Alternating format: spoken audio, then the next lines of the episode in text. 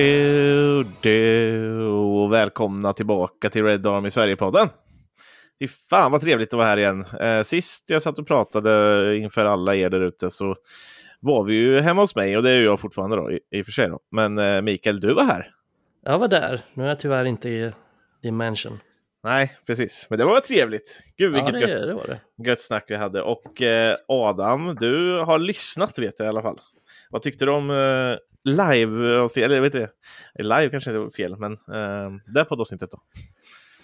Det var mysigt. Det kändes som man... Eh, det kändes som man var nära er, även om man inte var nära er. Det var lite som att man satt i rummet bredvid och tittade genom ett nyckelhål. Det var lite den känslan ni gav. Det var dynamiskt, det var ärligt och det var tempofyllt. Så bra jobbat med det. Kanske en och annan liten öl innanför västen där. Det knäpptes och man blev fan törstig om man inte redan var det innan. Ja, det knäppte ska jag Så, säga. ja. Det det. Ja. Det var fan godkänt från mig i alla fall. Ja, under kvällen så uh, framförallt uh, det knäpptes en hel del uh, under och innan också ska vi väl. Ja, det, det, det ska sägas att det Ja. knäpptes några öl under, under den dagen. Under Ja. U21-matchen. Eh, U18. U18. Ja, ja, det gjorde det också. Mot, Ja, det gjorde det med. Jävlar vad snabbt vi drack under den matchen kan jag säga. Klockan typ 13 och Jonas bara går och hämtar mer och mer. Ja, nej men det var, det var en bra, bra kväll. Det kändes dagen efter kan jag säga. Ja, det var, det var rätt segt dagen efter. Det var det. Ingen av er spottar ju glas heller, så det blir ju som en, en eh, reaktorsmäll. Ni är igång. Ja. Det smäller bara mer och mer. Eh, till slut så hämtar man, man börjar med en, sen hämtar man två, sen hämtar man tre. Eh, Som det brukar bli. precis, men nu ska vi inte prata om det. Men jag vill ändå veta om ni eh, ändå mår eh, okej eh, inför Eftersom vi kanske inte ska prata det ljusaste i United-tider. Så Mikael, mår du bra? Ja, lite förkyld och sådär, men, men annars är det bra. Och lite trött på att du inte har höstlov längre? Eh, Ja, precis. Exakt det. eh, exakt. Och Adam, Sjuk, under delar av höstlovet, så det är ju trist. ja, tråkigt. jag, jag, är- jag mår bra. Jag har jobbat idag, det tycker jag är skitkul.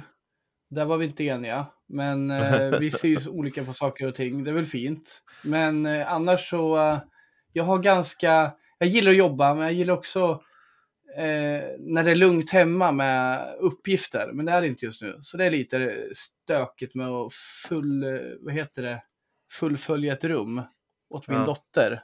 Med lista och fan det ena med det fjärde som ska göras. Mm, Det är lite körigt, men vad fan, jag gillar utmaningar brukar jag säga.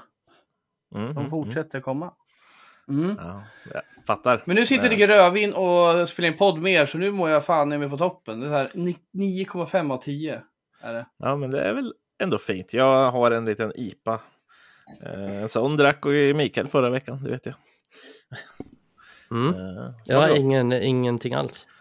Nej, men du är också lärare och ska upp och rätta prov eller något imorgon. Så att det... Ja, det är, det är faktiskt helt sant. Det ska Ja. jag faktiskt, exakt det jag ska göra. Och det är därför du är lite nere. Rätta prov eller hålla i en idrottslektion som vikarie. Och spela spökboll. Så är ju valet enkelt, eller hur Micke? Ja, det, det är det definitivt. Men det ska jag inte Micke göra. bara, hur kan det här låta om någon av mina elever lyssnar? Exakt. Ja, ty, tyvärr så vet jag ju att det har hänt. Att eleverna lyssnar. ja. Det är kul. Vad heter de? Nej, ska inte outa dem här. Få, få kicken om jag säger det. Eh, Kanske. nej. Ja, det är ingen aning faktiskt. Hur det Nej, jag, Det är i och för sig inte svårt att kolla upp. Jag tror inte det är några hemliga dokument direkt. Eh, nej, det får jag nog inte, men det är nog kanske bäst om jag inte nämner någon. ah, det, Men, vi, eh, vi skiter fick- i dina elever. Men det är Ja, jättekul jag- att de lyssnar. Ja, men det var, det var en elev som sa det en gång, så att eh, kunde inte vara med på lektionen. Eh, så sa den, jag ska inte nämna kön eller någonting, nu är jag jävligt hemlig här. Eh, Mm. Jag kan analysera din podd istället när jag inte kan vara med. Jag vet inte vad den analysen hade kunnat komma fram till. att Var det lite är... en eh, så här, förtäckt hot eller? Nej, bara göra någon, någon, något nytta. Med lite glimten i ögat. Det var kul tyckte jag. Ja, det Ja, var fint. det har ju ändå lite med idrott att göra. Eh, Men, Ja, ja det har du ju.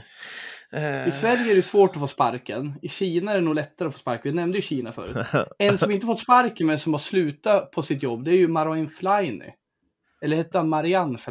Skitsamma. Marwan Fellaini. Och du vill ha Han lämnade det så här, efter fem år. Känns inte det sjukt länge sedan?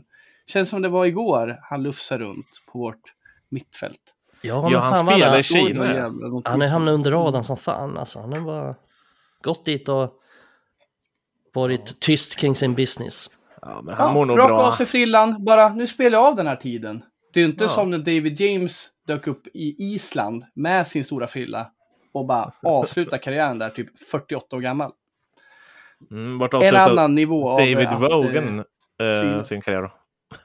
Du som heter Där har David vi en fin karriär. Han uttalas ju Vaughn, men jag vet Vaughn vad du kanske. menar. Ja, okej. David Vaughn, han är ju fin. En gammal eh, mittfältare. Som Mm. för de finsmakande såg i, precis i Blackpool. Och det är också fint innan vi går vidare. Men jag tänkte på det här om dagen. Att varför säger man alltid att han har fin vänsterfot när han är vänsterfotad? Men när han är högerfotad säger man bara att han har fina fötter. Ja. Jag har också tänkt på det, men jag antar att eh, det är för att det sticker ut lite att vara vänsterfotad. Det är inte lika vanligt. Nej, och att det är liksom också någonstans, en, en bra vänsterfot är alltid bättre än en bra högerfot. Mm. Ja. Men det är också det jag brukar säga, att vänsterfötter är alltid mer eleganta än vad högerfötter är. Ja, men ni ser helt efterblivna ut, ser ni, för du är vänsterfotad, när Ja. ni ska använda högern. Det finns ju inget så onaturligt i vår värld som den vänsterfotad ska använda högern. Nej, det är sant, det ser udda ut. Host, host Antoni eller? Ja, det, det, det finns ju många. försöker ju inte använda högern. Han ser Nej. helt sallad ut när han försöker titta på bollen med högern. Det är därför det är ingen som känner sig ens lite hotad när han vänder ner mot kortlinjen och eh, hotar åt det här hållet. För alla vet att han, det kommer vändas men, tillbaka. Men det, är, men det är samma egentligen med typ så här Luke Shaw. Han, man ser inte han ta ett skott med högerfoten. Liksom. Man kan inte se det framför sig. Nej. Eh, nej, det är sant. Men Ja. kul är det. Ah, ja. Mm. Eh, vi gör så här då att vi börjar med eh, vårt lilla program för dagen. Och eh, nu har vi ju inte tänkt att vi ska prata så mycket om matcherna som varit, utan de är ju lite vad de är. Eh, men det finns ju lite att ta av eh, totalt sett, kan man väl säga. Eh, och eh, det har ju varit väldigt mycket kritik och ramser och ord och eh, om Erik Den Hag. Han eh, är en dålig tränare. Han eh, har tappat omklädningsrummet. Eh, hans kostym sitter inte korrekt. Eh, han har dåligt uttal på engelska, som att det vore en nyhet. Eh, eh, ja, eh, han har fått all kritik och all skit som går ungefär samlat på ett bräde eh, och slängt i ansiktet och eh, ja, lite sådär. Och eh, många vill ha honom sparkad, eh, kanske redan borde, och många säger att han borde, eller kanske skulle ha fått sparken om vi hade förlorat mot Fulham. Nu vann vi med 1-0. Eh, men, och vi har ju skyddat honom eh, innan och sagt att ja, men han är rätt man för jobbet och, och lite sådär. Eh, vart, jag vill veta egentligen, vart ställer ni er nu till Erik Ten Hags vara eller icke vara i United eller situationen totalt? Adam, du kan väl få, få börja ranta. Vänta. Ja, var står jag nu? Nej, men jag är ju extremt missnöjd. Liksom, lite som jag var inne på redan i början av säsongen att det är nu det är meningen att det ska lyfta. Och eh, skadesituationen i all ära, jag förstår ju att eh, det gör processen längre och eh, resultaten tar längre tid att leverera till, till protokollet liksom. Men jag känner liksom att det tar inte riktigt fart. Och jag, jag yttrade väl egentligen för ett par, tre veckor sedan. Oavsett känns det nästan som att säsongen är körd. Jag vet inte om det kommer bli så mycket bättre i det långa loppet att vi kickar han och tar in en ny nu, men på underhållningsnivån är det nästan som man tänker så.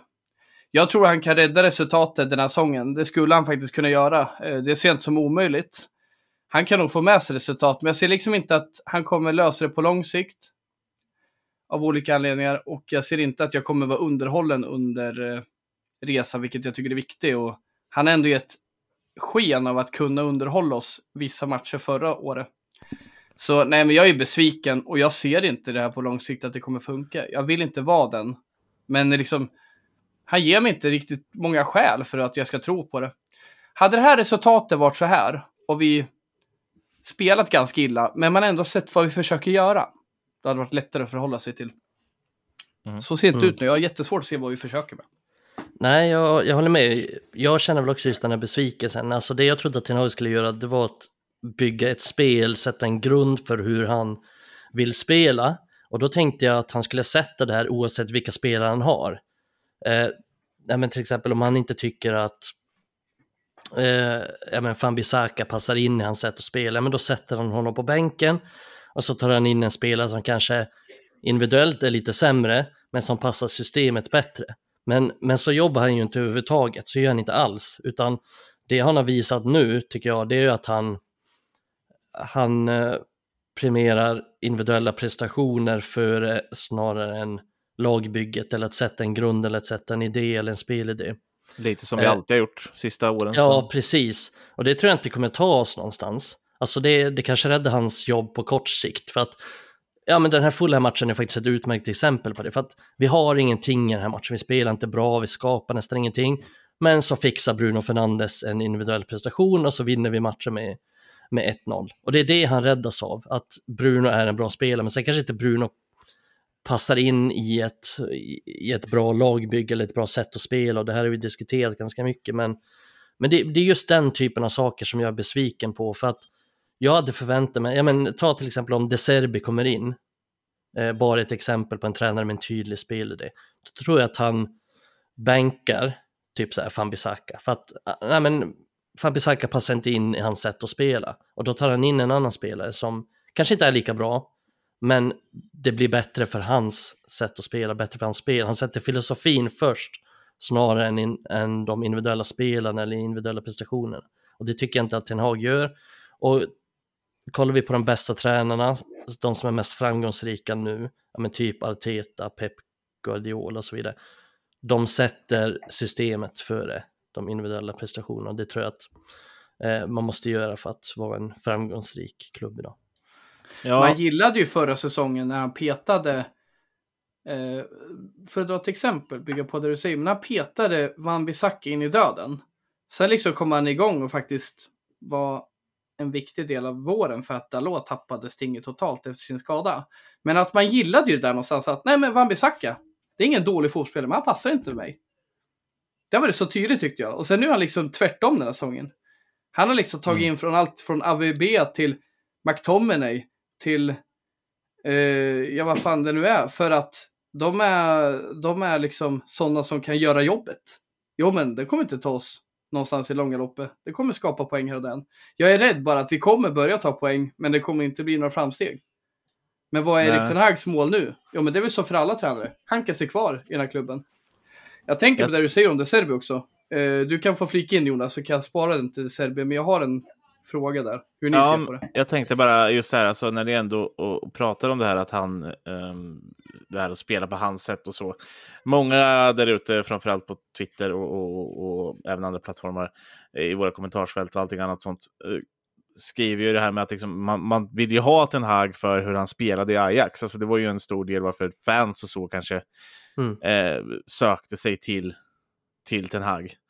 Eh, och han har ju själv gått ut och sagt nu att jag kan inte spela på det sättet för jag har andra spelare här. Eller eh, typ nästan, alltså det låter underförstått som att han säger jag har inte tillräckligt bra spelare för att spela på det, spe, det spelet.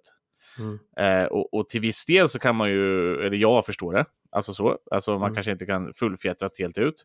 Men är det på det sättet han tänker att framgång föds, så är det ju så han ska spela. Eh, han kommer ju ta vissa poäng, alltså mot vissa lag så kommer det funka och, och i vissa matcher. Och sen så får han ju bara helt enkelt bygga truppen. Och jag antar att det var därför han värvade Antoni, han värvade Martinez. Eh, för att vi ska kunna spela på det sättet.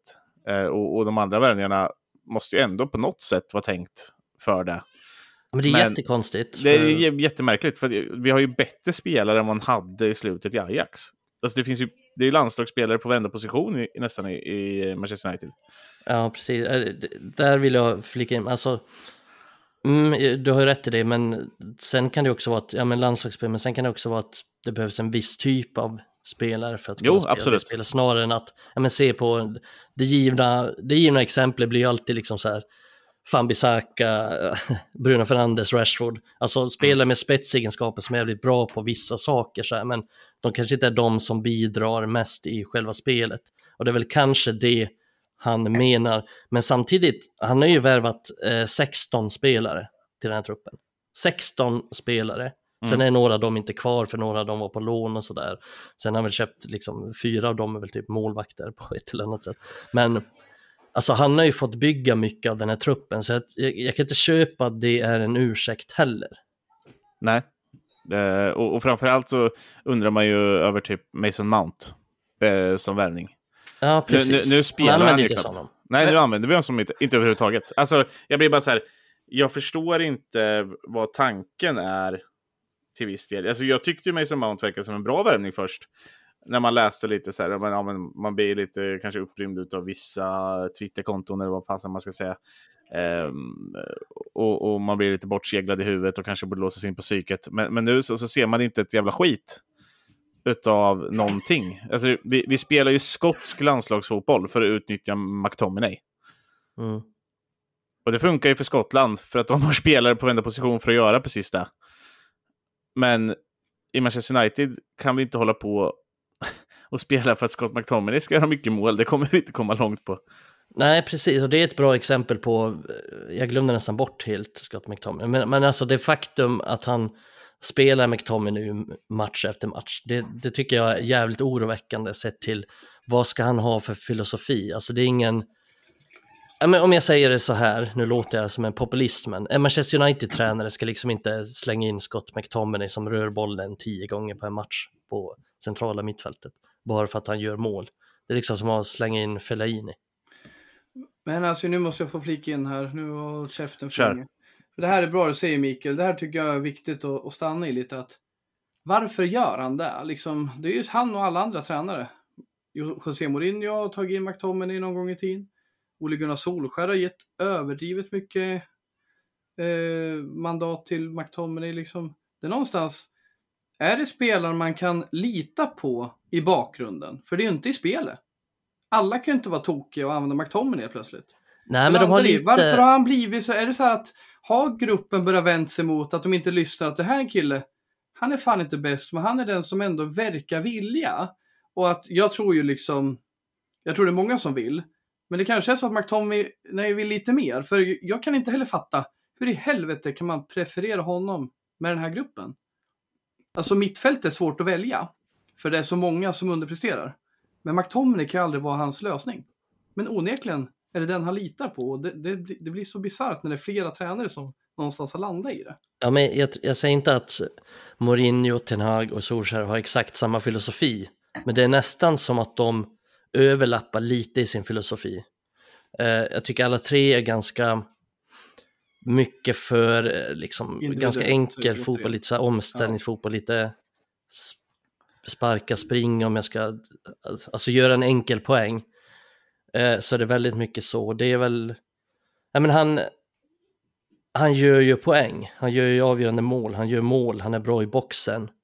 Men han bidrar inte till att vi får till något kontrollerat spel eller att vi får till en, en liksom bra fotboll eller att vi kan kontrollera en match eller ha, eller ha, ha liksom momentum i en match där vi hela tiden sköljer över motståndare. Utan ja, men han, han gör det här avgörande målet kanske. Och det, och det, det tycker jag är det som är det oroväckande att för det är ju ändå en ganska enkel sak, så, ja men McTominay gör mål, men å andra sidan så, så bidrar han inte någonting till att göra laget bättre. Att, för att hårdra det så är det nästan som att spela med tio man ibland eftersom han är inte involverad i någonting egentligen, i, i någonting vad gäller spel med boll.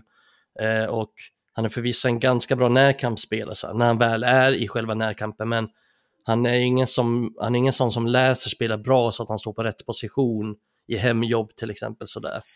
Eh, sen är han ju ganska, jag menar han har orsakat två straffar redan den här säsongen så att han gör ju lite misstag bakåt också.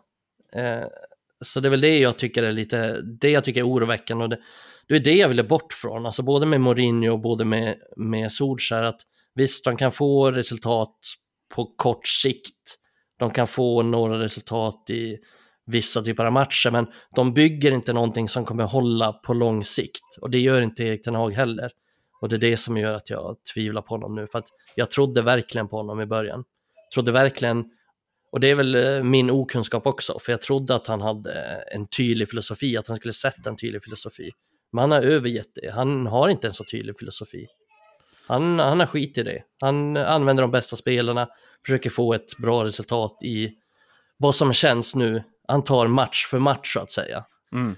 Eh, Han har ju sagt det själv. Alltså att han... ja, nu är det bara det leva, liksom överleva. Och Det är mer eller mindre anpassa sig efter varje match. Och, och, Mm. det är ju inte något som Manchester United vill vara. Alltså med topplag som Manchester City, då spelar du ju på ditt sätt. Sen kanske du gör vissa tweakar i det, att du använder Mm. en viss typ av spelare för att du vet att du möter Haaland. Eh, Då använder du någon sån. Ah, men jag bara sa något nu, men det blir ju blir katastrof ifall, ifall man ska sitta och ändra laget hela tiden. Det är klart fan de inte lär sig hur de ska spela. Samtidigt kanske det passar våra stjärnor bäst. Eh, om ni förstår vad jag menar. Just typ Bruno och Rashford och de här. Ja, det, det känns ju som det är det han har förlikat sig med. Att fan, de här killarna, de vill ju inte försöka ens spela någon slags kontrollfotboll som han ändå kanske försökte med förra året. Och då har han vänt, vilket han sa inför sommaren. Jag vill bli det bästa kontringslaget och det bästa som liksom återställer defensivt. Fan kallar han det. Men alltså att, det, att åt båda hållen. Snabbt tillbaka och snabbt upp i planen. Och liksom, det var inte min bild av vad han visade under förra säsongen. Jag kan säga så här. Skulle han, så här, om man ska sitta och försvara, ja men skulle han haft Martinez och Shaw eh, redo, då skulle det se mycket bättre ut. Och vi skulle kunna göra det han beskriver, att vi kan spela från backlinjen, ha tålamod, hitta upp och kontra. Men även om han hade haft dem tillgängliga, så tror jag inte vi hade utvecklat vår offensiv. För det finns inget som intygar det. Det finns inget som, finns inget som bevisar att vi kommer bli bättre offensivt. Det offensiva materialet är fortfarande där det är. Det har blivit bättre än förra säsongen, men vi är nästan ännu mer vilsna. har det Alltså jag tänker så Det är här. bättre än förra säsongen. Nej men alltså materialet. Materialet Ja, har blivit mm. bättre. Han Ja. har ju ännu bättre underlag. Bra att du Ja, rättar mig där, för jag menar inte att det har blivit bättre, tvärtom. Nej, det var det jag Under isen piss jävla jättedåligt. Men från att där vi hittar upp, som jag menar, eller som jag tänker nu, varför får Evans så mycket eh, mandat? Jo, men han är en Mm. av få backar som kan spela fotboll från, från backlinjen.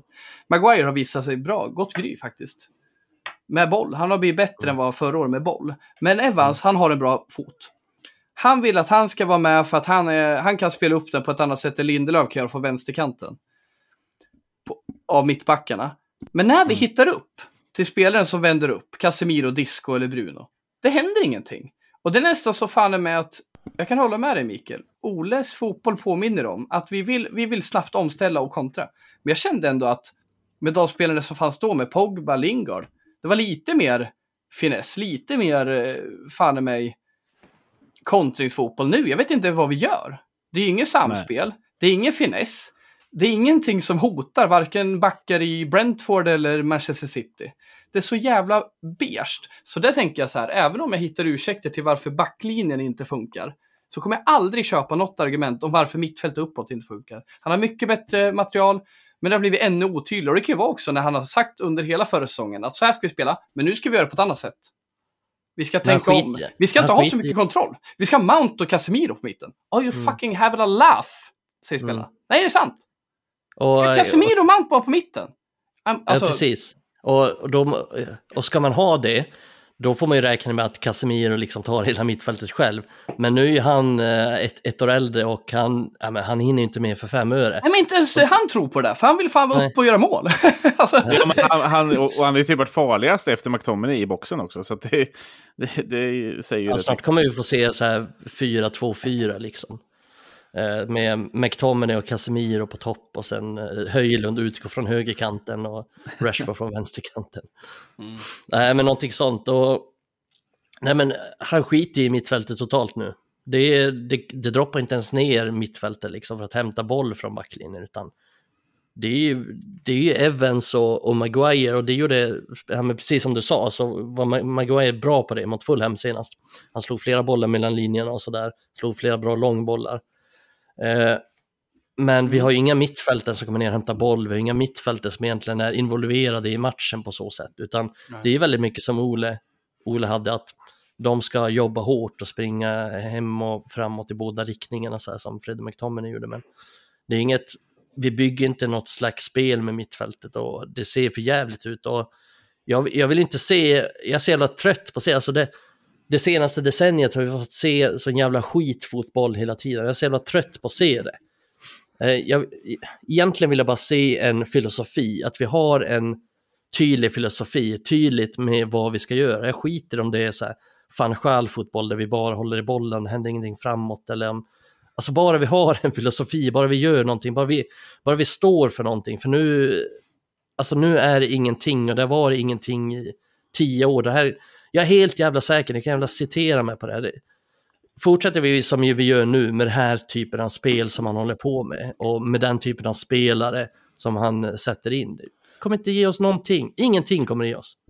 Mm. Han sitter ju i en rävsax här. Att det du vill, det vill han kanske också. Men han vet att jag vågar inte riskera det för jag vill hanka mig kvar. Och det är det som är så jävla mm. vidrigt.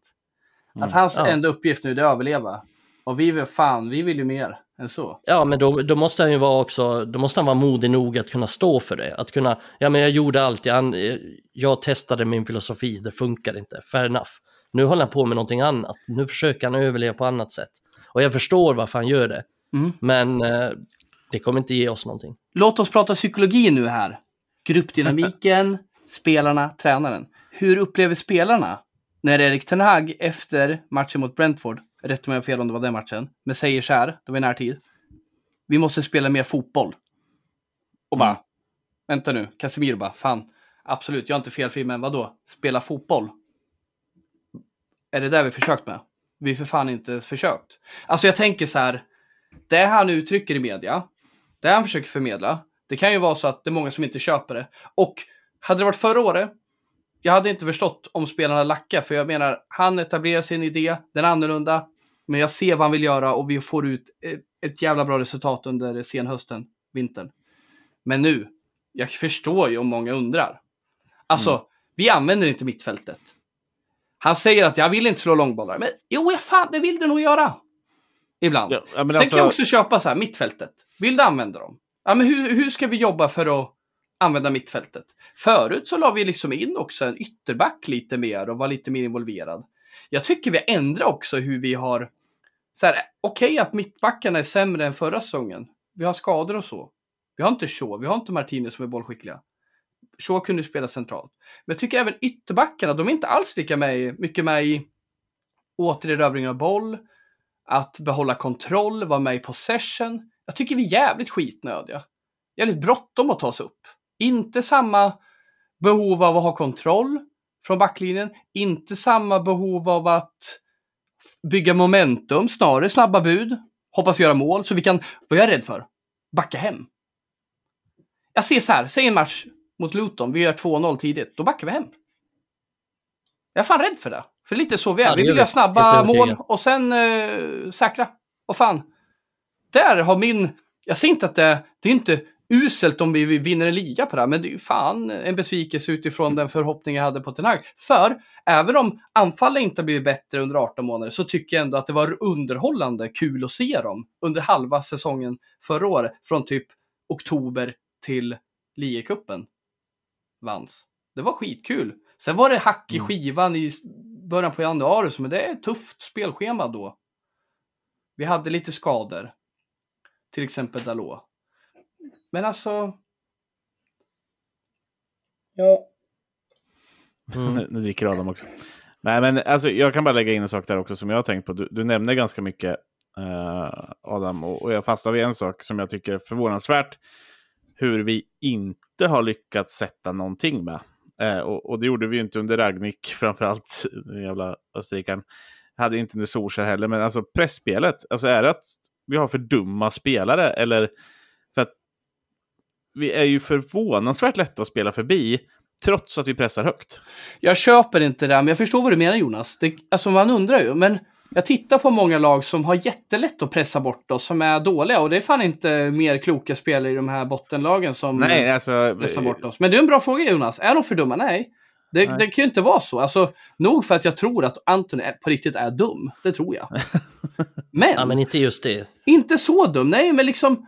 Nog fan kan han få de här att jobba. Och visst att Rashford kan vara lat och Martial kan vara lat. Men nog fan kan han... Jag tyckte han kunde få fan till och med Martial att stå rätt i början. det är någonting annat än spelarna i, i det fallet när det handlar om taktik. För jag Mm. tittar på lag som, ja men tänk de här lagen som har kört över oss, Sheffield United, kört över oss, ta i. Sheffield United, Brentford, vi har haft jättesvårt mot dem. Det är Mm. inga grymma, välskolade spelare i de lagen. Tvärtom, det är fan bönder liksom. Nej, men- ju ta in de- spelare från akademin som är lika bra som eh, Oliver Norwood i, på central mittfält Ja. i Ja, men- United. Sen har vi också, vi har ju 30 spelare i truppen typ, alltså vi har en enorm trupp fortfarande.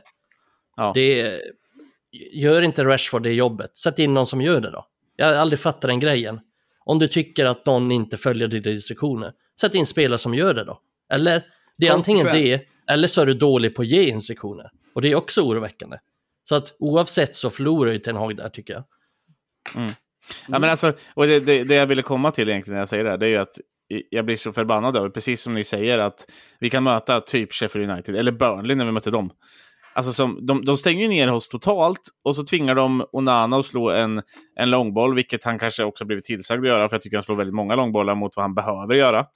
Eh, och, och- och det tyder ju bara på att det är en taktisk grej, för det gjorde han inte Inter, eh, till exempel. Alltså så. Eh, så att det, det är ju något form av direktiv.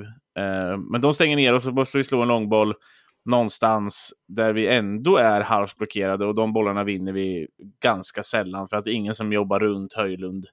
Eh, även om han lyckas störa eller nicka bollen eller skarva den eller få ner den någonstans. Så, eh, Bra att du säger det, för det är vi skitdåliga på också. Vi Ja. är jävligt dåliga i duellspel. Så vi, jag tänkte på det nu mot Fulham senast. Vi förlorar jävligt mycket dueller och andra bollar. Och, alltså vi hinner liksom inte dit och så förlorar vi en 50-50. Och, så vi har jävligt mycket problem med just den dynamiken på mittfältet tycker jag. Det är för att men McTominay är inte involverad och han är väldigt högt uppe ibland.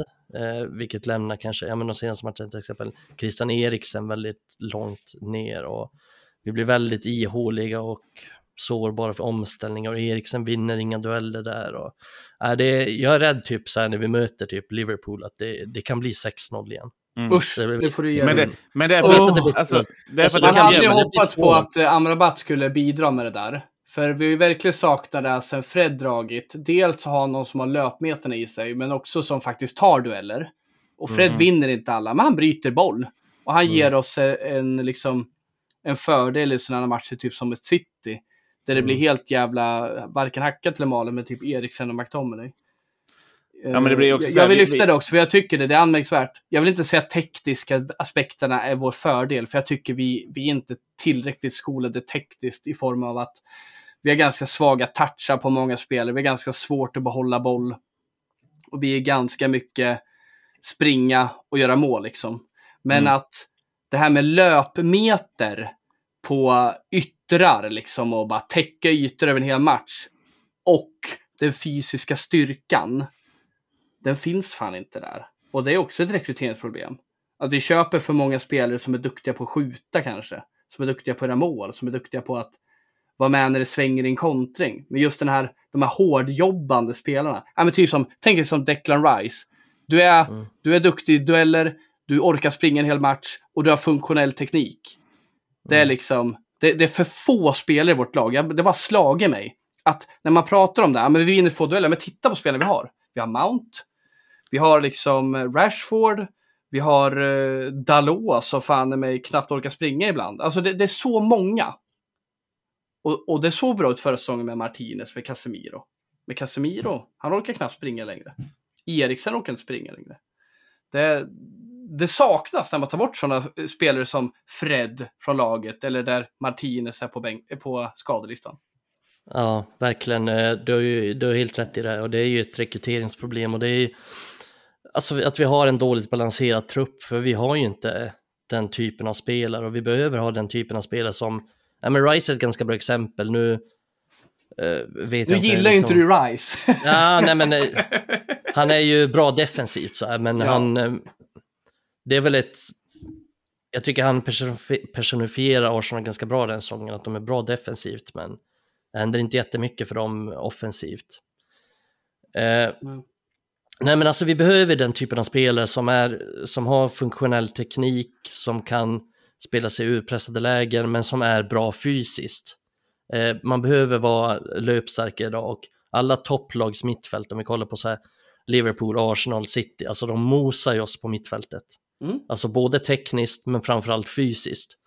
Eh, vi har ingen chans mot dem i det, i det spelet och det, det är helt sjukt eh, när man tänker på det, hur mycket pengar vi har slösat på olika spelare som, ja, men som egentligen inte gör oss bättre eller som inte ger oss det vi behöver. Och, eh, det, det, är det som blir jobbigt också, det är väl därför Erik Ten Hag är i den här situationen och kommer det förändras, liksom, om vi har den diskussionen, kommer det förändras om Kommer det bli bättre om vi säger att ja, men sparka Erik Ten Hag imorgon så tar vi in typ, ja men fan vet jag, Hansi Flick eller vem fan som helst. Alltså kommer United bli bättre av det? Ja, det är tveksamt. Nej, Eh, men det det kanske som- kan sätta ett typ ett pressspel som vi pratade om. Alltså så här som Ja, faktiskt jo. fungerar. För att United, alltså, titta på varenda match. Jag ska säga, titt, gå tillbaka nästan och titta på varje match. De, de som löser vårat, det är jättelätt. De spelar upp på en mötande mittfältare som spelar tillbaka. Och då har någon ytter flyttat in och så slår de bara en boll på en fri ytterback. Eh, som har flyttat upp lite i banan. Sätter den på bröstet på honom och så har han 30-40 meter att röra sig på. Så Mm. löser man Uniteds press. Jättelätt. Eh, och det, det är liksom där, om vi tar in en ny tränare så kanske man kan lösa de puckarna. Det är typ det enda jag tänker som man kan faktiskt lösa. alltså så. Du kan inte lösa att vi har ett dåligt mittfält.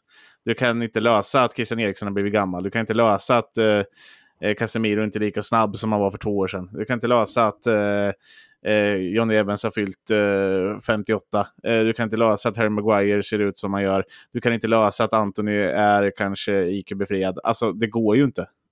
Det där kan du ju inte som tränare lösa. Eh, Precis som du säger, Micke. Jag vill bara få ur med något.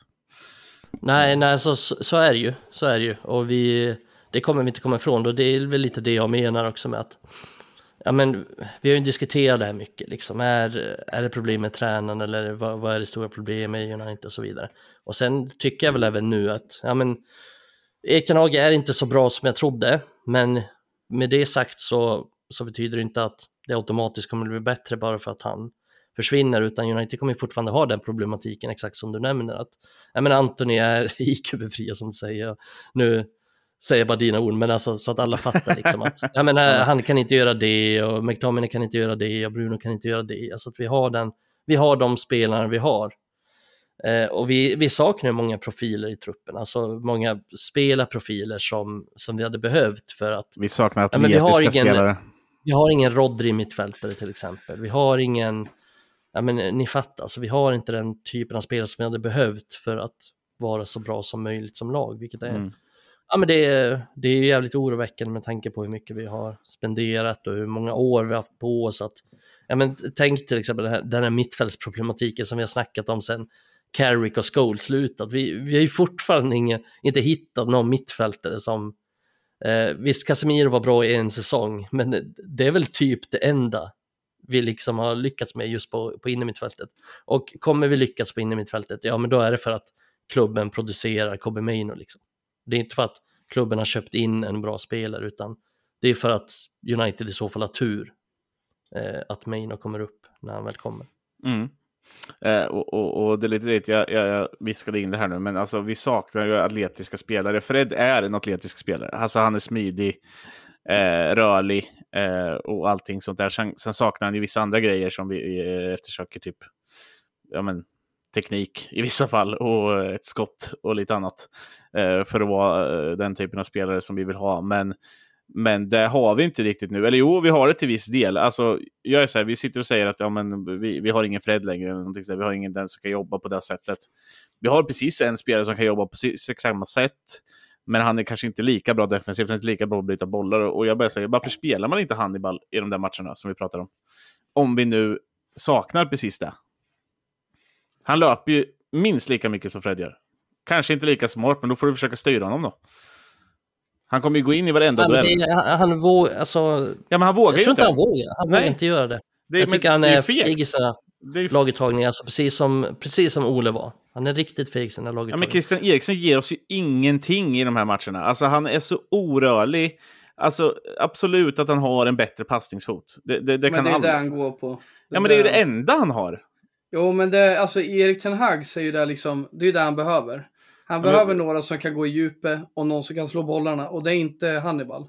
Men sen som du tänker som är det kanske mer långsiktiga, så tänker inte han.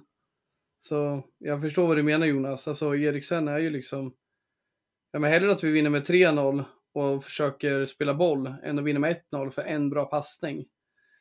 Eh, han har uttryckt det. Han vill ju ha Eriksens passningsfot, för ingen har den passningsfoten. Ja, men det var ju han han menade också när han, eller han, han bytte in mot Casemiro när han ville spela. Han ville se mer fotboll. Jag bara, vi får inte se så mycket mer fotboll. Han får bollen lite ut till vänster, ganska nära vår vänsterback, ganska nära vår vänsterytter. Och därifrån ibland så lyckas han göra någon väldigt bra passning. Men han tar sig inte förbi en spelare. Alltså, jag, jag, han, den går på sina få minuter i A-laget år har lyckats springa förbi fler spelare än vad Eriksen är. Men vi kommer tillbaka till det här med strategi också, och liksom hur man bygger ett lag. Ja. Det är inte Erik Ten Hags gebit, det är inte det han har växt upp med att göra. Han är tränare, han är ingen sportchef. Alltså han har trott att vi ska, och det här är helt sjukt att han ens fått mandat till, men han har ju trott att han ska göra, få Mains och Mount till nya Eriksen. Det här är ingen jävla fakta, men det är min killgissning i det här. Han har satt in honom på centralt mittfält i början av säsongen, under försäsongen och tror att han ska funka bredvid Casemiro. Vi sitter så här, varför får inte han spela? Varför har han köpt han? Nej, men han har insett att, fy fan vilken dålig jävla fylleköp det här var.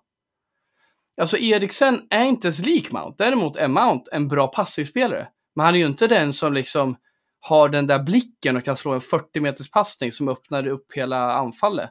Nej. Det har Eriksen och det är kanske hans enda förtjänst idag. Och att han någonstans kan bibehålla kontroll, släppa i rätt läge, slå i rätt läge. Men det är ganska lite i det stora hela. Jag håller ju med om att Hannibal någonstans, eller Hannibal-spelartypen, är mer långsiktig för oss. Dels en ung spelare, rivig spelare. Christian Eriksen har ju kanske fler defekter än han har fördelar. Men tillbaka till det med Mount. Alltså så här, jag kommer tillbaka till sportchef. Mikael skriver en eminent krönika under torsdagen som heter Phil Jones hörna om vår brist i strategin, i hur vi rekryterar spelare, i hur vi jobbar i ledningen. Vi har ingen sportchef. Och då tänker jag så här, ja men tänker själva, även om Ten Hag räcker upp handen, jag vill bestämma värvningar. Nej men håll käften, du ska ha, ha koll på laget. Och din personal, se till att de sköter sig och inte på fyllan för fan. De ska komma nyktra på morgonen och vi ska leverera resultat. Skit i spelarna. Jag skiter i vem Malasia är. Jag skiter i att du är sugen på Frenkie de Jong. Jag löser biffen. Du ska få tre spelfördelade mittfältare. Vem det blir, det får du visa. Men vi måste ha koll på våra summor liksom. Vi kan inte bara gå in på 80 miljoner för Anthony och som det skulle bli om du fick bestämma Erik. Så sitt ner i båten och vänta. Det är det här som är problemet tror jag. För även om jag kan ge min grabb möjlighet att gå in i en affär och välja vilket, eh, vilken, vilka godisar han ska ha, så vet inte han. Men han bestämmer ju, för han får bestämma godiset. Han tänker kortsiktigt vad som är godast nu. Men när han eh, sätter sig i bilen så har fan inte han ens koll på om man kan äta dem en vecka. Skitdålig jämförelse med mig nu. Men det jag menar är att han är ett barn i en godisaffär när han får välja transfers. Och att Mason Mount, där skulle en proffsledning sagt nej för helvete hur tänker du nu? Det här jag menar med feedbackkultur i en ledning. Aldrig Mount, varför då? Nu får du fan förklara dig. Uh, men vet ni vad? Det är ingen som ens ifrågasätter honom. Han får göra som han vill. Gör så. Ta in Onana, skitbra. Onana köper jag.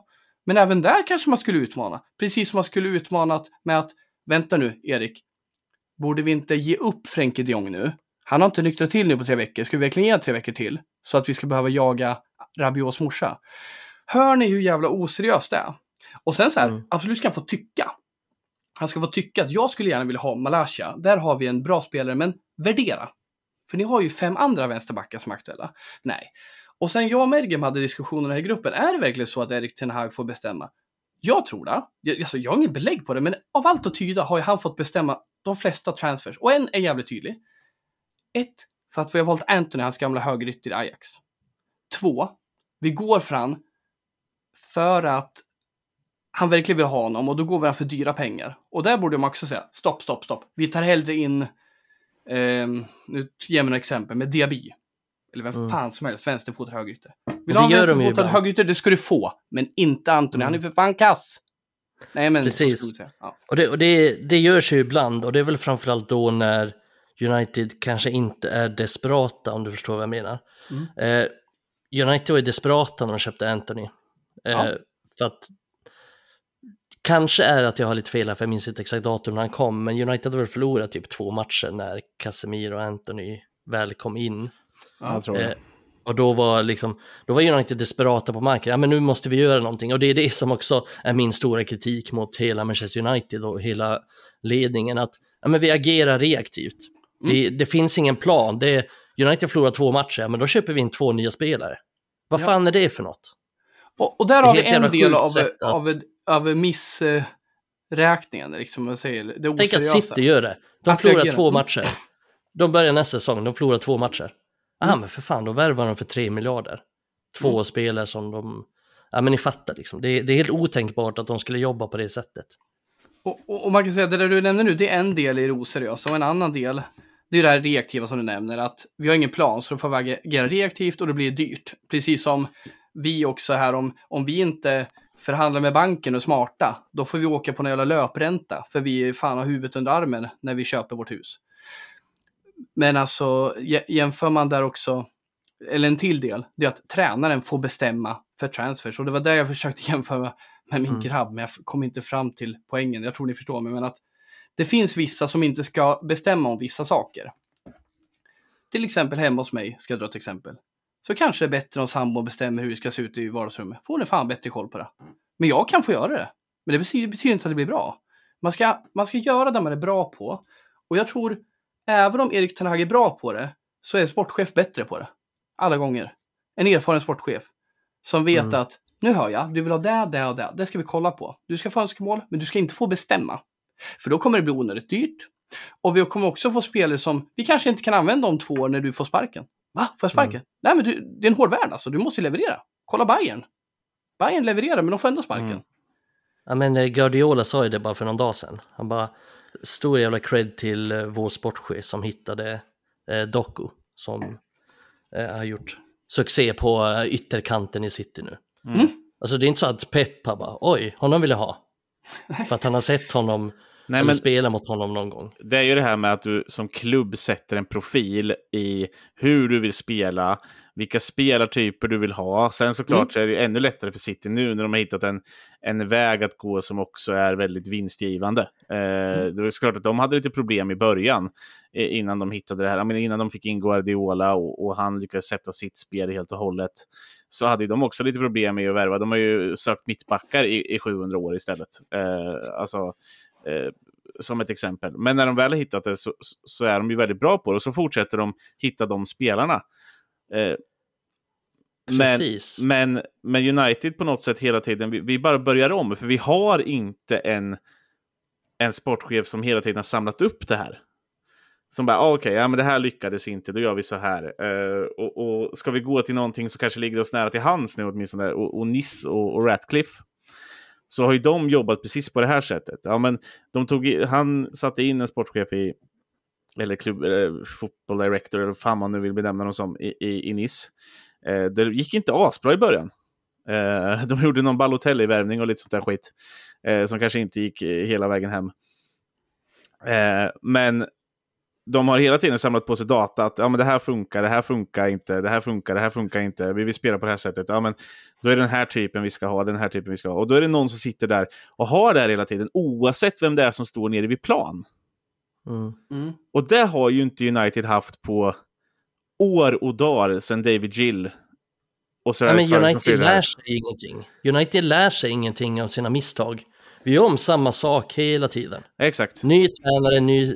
Det är exakt samma process. Exakt samma sak kommer hända med Ten Hag som, kommer, som har hänt med Solskjaer och med Mourinho och så vidare. Och så vidare. Det är exakt samma sak som kommer hända. Det går bara runt med en ny, ny tränare. Så att det som behöver förändras är ju, är ju den strukturen. Och sen, det är som Ragnik sa också, att Ragnik sa ju det att det är inte svårt när man väl har satt den strukturen. Alltså det är inte så komplicerat. Det gäller att bestämma sig för en linje och så går man på den. Som vi tog det här exemplet med City och Doku nu, eller hur fan man uttalar det. Men, alltså, det är inte en supersvår värvning för dem att göra. De behöver bara, de har en bra trupp. De har en nästan komplett trupp. De behöver bara hitta små pusselbitar hela tiden. Så det är inte så svårt för dem att sitta där eh, ett helt år för de som sitter och planerar det här och kollar på olika spelare och scoutar spelare. Det är inte så svårt för dem att få in dock utan att ta någonting ifrån dem. Så är det ju inte jättekomplicerat, för de vet redan vad de ska leta efter. De vet redan alltså, vilken typ av spelare de ska ha, de vet redan vilken typ av profil de vill ha in och som de behöver. Så att det är inte så svårt att hitta. Men tänk att du gör det i United. Jag hör ju ofta den här, alltså det här med United behöver sparka sina scouter. Och, även om United har gjort det, eh, bytt ut några scouter nu, så hör jag fortfarande det. Men det är, det är helt omöjligt att vara en scout om du inte vet vad du ska leta efter eller vad vi ska ha för typ av värvning. Säg att du är scout i United. Ja, men vi behöver en eh, högerytter. Jo, men vad ska högerytten vara bra på? Ja, han ska vara en bra högerytter. Men sen vet man ju liksom inte, alltså, vad är det för typ? Vi måste veta, ska han vara en bra dribbler? Ska han vara bra på att hålla i bollen? Ska han vara, ska han vara som Rashford, att han bara är bra liksom en product? Eller ska han vara som, om vi ser på Antonys styrkor så kanske Antony är en bra defensiv högerytter och ganska bra med bollen och bra i pressspelet kanske och så vidare. Alltså vad ska vi ha för typ av ytter? Nej, men det, är, det är alltid oklart i United och det är samma med alla positioner. Vad ska vi ha för innermittfältare? Vad ska han vara bra på? Det finns ju hundratusen olika profiler på innermittfältet. Men det är, det är omöjligt att sätta ihop en trupp, en bra sammansatt trupp, om ingen vet vad det är för typ av trupp vi ska ha, om vi, vad vi ska ha för Alltså vad ska vi spela för spel? Erik Ten Hag vet inte ens vad han ska spela för spel. Hur ska någon i United veta det? Men det är Men ingen som följer upp en... det på honom mer än ja, resultatet. Exakt, och det behöver en sportchef göra. Det är därför en sportchef och en tydlig röd tråd i ledningen är så bra att ha. Eller ett måste ha. För att vi behöver, oavsett vem som är tränare, så behöver vi sätta ett spel. Vad vill vi vara? Vad ska vi göra? Och det kan inte spela någon roll vem som är Eh, på tränarposten just den säsongen, alltså typ som Brighton har. De kan byta ut Potter och ta in De Serbi. Det spelar inte så stor roll för att De Serbi är bara en fortsättning på Potter. De spelar samma typ av fotboll. De behöver inte byta ut halva truppen. De, de fortsätter bara med det de gör. Och de är beredda nu. De sitter i, fan i mig, just och detta nu och funderar, vem ska ta över efter De Serbi som kan bygga vidare på det här vi gör? Och de kommer inte ta in David Moyes till det. Exakt. De kommer ta in en tränare som spelar på ungefär samma sätt som De Serbi gör.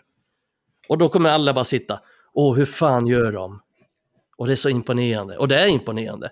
Men det är en ganska enkel, jag ska inte fan, nu sitter jag och säger att det är en enkel sak, men missförstå mig rätt, men alltså de har en, de har en tydlig strategi och då blir det inte så svårt. Mm. Sen kommer de förr eller senare misslyckas såklart, men de vet vad de ska leta efter och de har bra pers personer som sitter i de rollerna och vet vad de ska leta efter. Alltså det blir tydligt, det är som om ni också sitter på ett jobb eh, och det vet jag själv också, så här, när man är som lärare så ska man göra en viss typ av så. Ja men imorgon ska du undervisa om det och så vet jag ingenting om det. Då är det skitsvårt att veta hur jag ska lägga upp det eller vad jag ska göra eller vad... Hur liksom, alltså... Låt käften glappa Hedlund. Ja men det är som att, det är som att sitta ute i ett, i ett vakuum, liksom, stort vakuum, så bara ja, men samla ihop alla de här nålarna i den här höstacken liksom, och så gör du någonting av det. Men man behöver en, eh, man behöver en riktning och, och det har ju de här bästa klubbarna. De har en riktning och det är därför det går så bra för dem. Eh, och United har ingen riktning och det är det som gör det så komplicerat. Och det ursäktar ju tränarna också. För att även om de själva borde fatta ditten och datten så borde de aldrig kunna tillåtas att liksom ta sin egna väg, ta sina egna beslut. Alltså, jag, jag, så här, det behöver kanske inte vara sportchefer, det behöver vara en genomsyrad fotbollsorganisation och vi har inte haft det egentligen sedan liksom David Gill. För även om Ferguson fick säga till om mycket så fick jag nog fan i mig stöta och blöta en del med David Gill som är bevisat viktig för våra fotbollsaffärer och fotbollsdeals och även Edwards innan det. Visst fan hette han Edwards som var vd på ja. 90-talet? Ja.